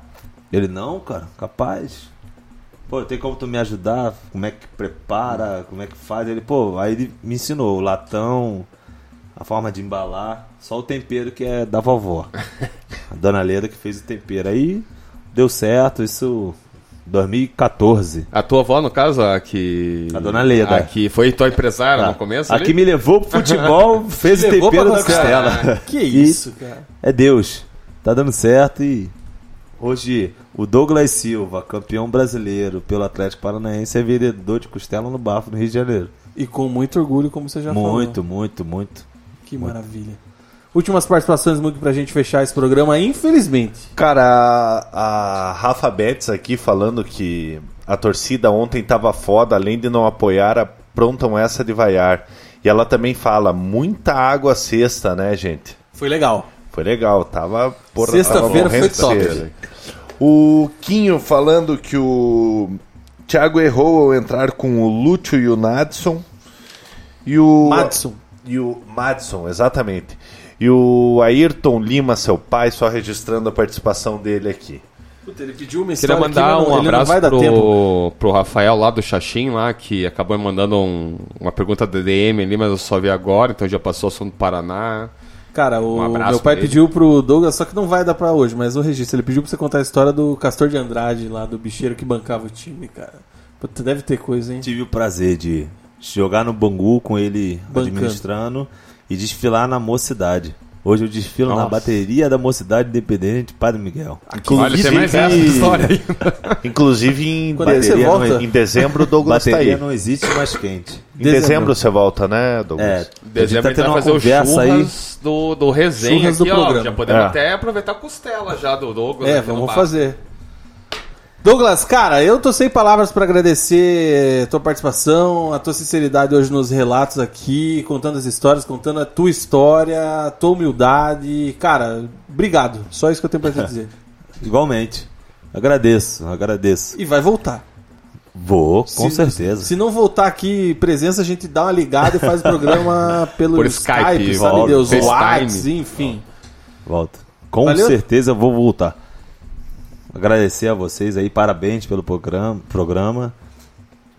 Que os outros ex-atletas possam comparecer aqui também, independente se Coxa, do Paraná, contar suas histórias que eu acho que engrandece o futebol paranaense. Ontem eu estava conversando com um amigo meu que é coxa doente, o Gaspa.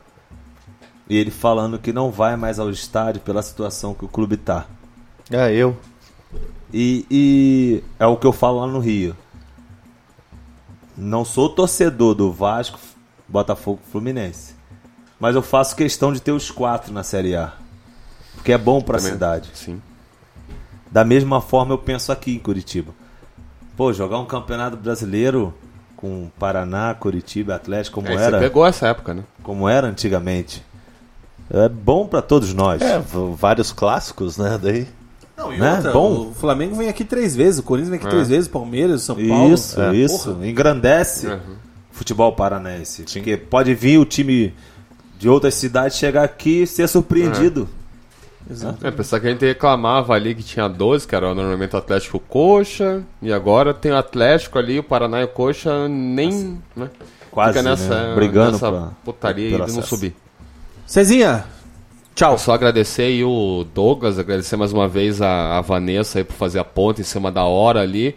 Deu tudo certo. Marga também. A Marga também. É, queria mandar até pro teu filho aí uma melhoras. Ele comentou É, que ele tá tá. com febre e tudo mais. É, torcer pra amanhã se chegar lá e tá tudo bem. E Agradecer a Infraero, que não mandou o É. Douglas pro Rio essa noite, né? Quase que E- eu pulei o balcão lá da Gol lá, que o cara fez eu ficar esperando um- uma hora e pouca pra dar uma informação. Falei, meu irmão, tá e maluco? Afonso Pena. E aproveitar aí pra ver se, se o Douglas estiver aqui no nosso resenha de final de ano no, no Churras, né? Ele estiver aqui, a gente já arma mais alguma coisinha com ele e faz uma live lá no Churras, todo mundo Ah, bêbado. vou tocar o terror. É tudo nosso. vamos fazer costela. Agora é só costela. Tchau, Mugi. Cara, queria agradecer o Douglas também. Queria que ele soubesse que sempre, apesar de, de ter jogado no rival, sempre foi um jogador que admirei e- ele. Até na sexta-feira, conversando com ele, admirava tanto que lembrei do carro dele da época. Pois é, cara, dei um destaque pra isso. O Mug lembrou do carro, do adesivo que tinha no, na traseira do carro, a cor, roda, tudo. Você gostava mesmo. Não, mas é que sempre, sempre admirei o Douglas pela vontade dele em campo e tal. Então, pô, agradecer ele, desejar muito sucesso pra ele e, e que ele retorne ao futebol.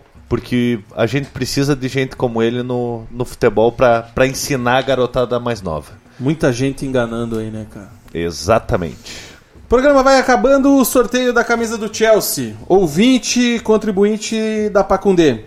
Paulo Henrique Badim Andreola. Paulo Henrique Badim Andreola ganhou a camisa do Chelsea. A gente entra em contato aí durante a semana para que ele venha na semana que vem retirar o seu prêmio. A partir de amanhã lançado o sorteio da caneca do programa. Eu agradeço muito a presença do Douglas Silva mais uma vez e me despeço e voltamos semana que vem. Tchau. Valeu! Pacundê apresentou Resenha de Boteco. It's summer and time for parties and reunions. What's the one thing you don't want to run out of? Ice. Save at Lowe's for the 4th and get the new Bosch French door refrigerator with the advanced Quick Ice Pro system. You'll have an ice maker fast enough to keep up with your family and friends. So, whether you're filling a glass or a cooler, you'll always have plenty of freshly filtered ice with Bosch. Shop Lowe's for the values you want on appliances today and every day. US only. It's summer and time for parties and reunions. What's the one thing you don't want to run out of? Ice. Save at Lowe's for the 4th and get the new Bosch French door refrigerator with the advanced Quick Ice Pro system. You'll have an ice maker fast enough to keep up with your family and friends. So, whether you're filling a glass or a cooler, you'll always have plenty of freshly filtered ice with Bosch. Shop Lowe's for the values you want on appliances today and every day. US only.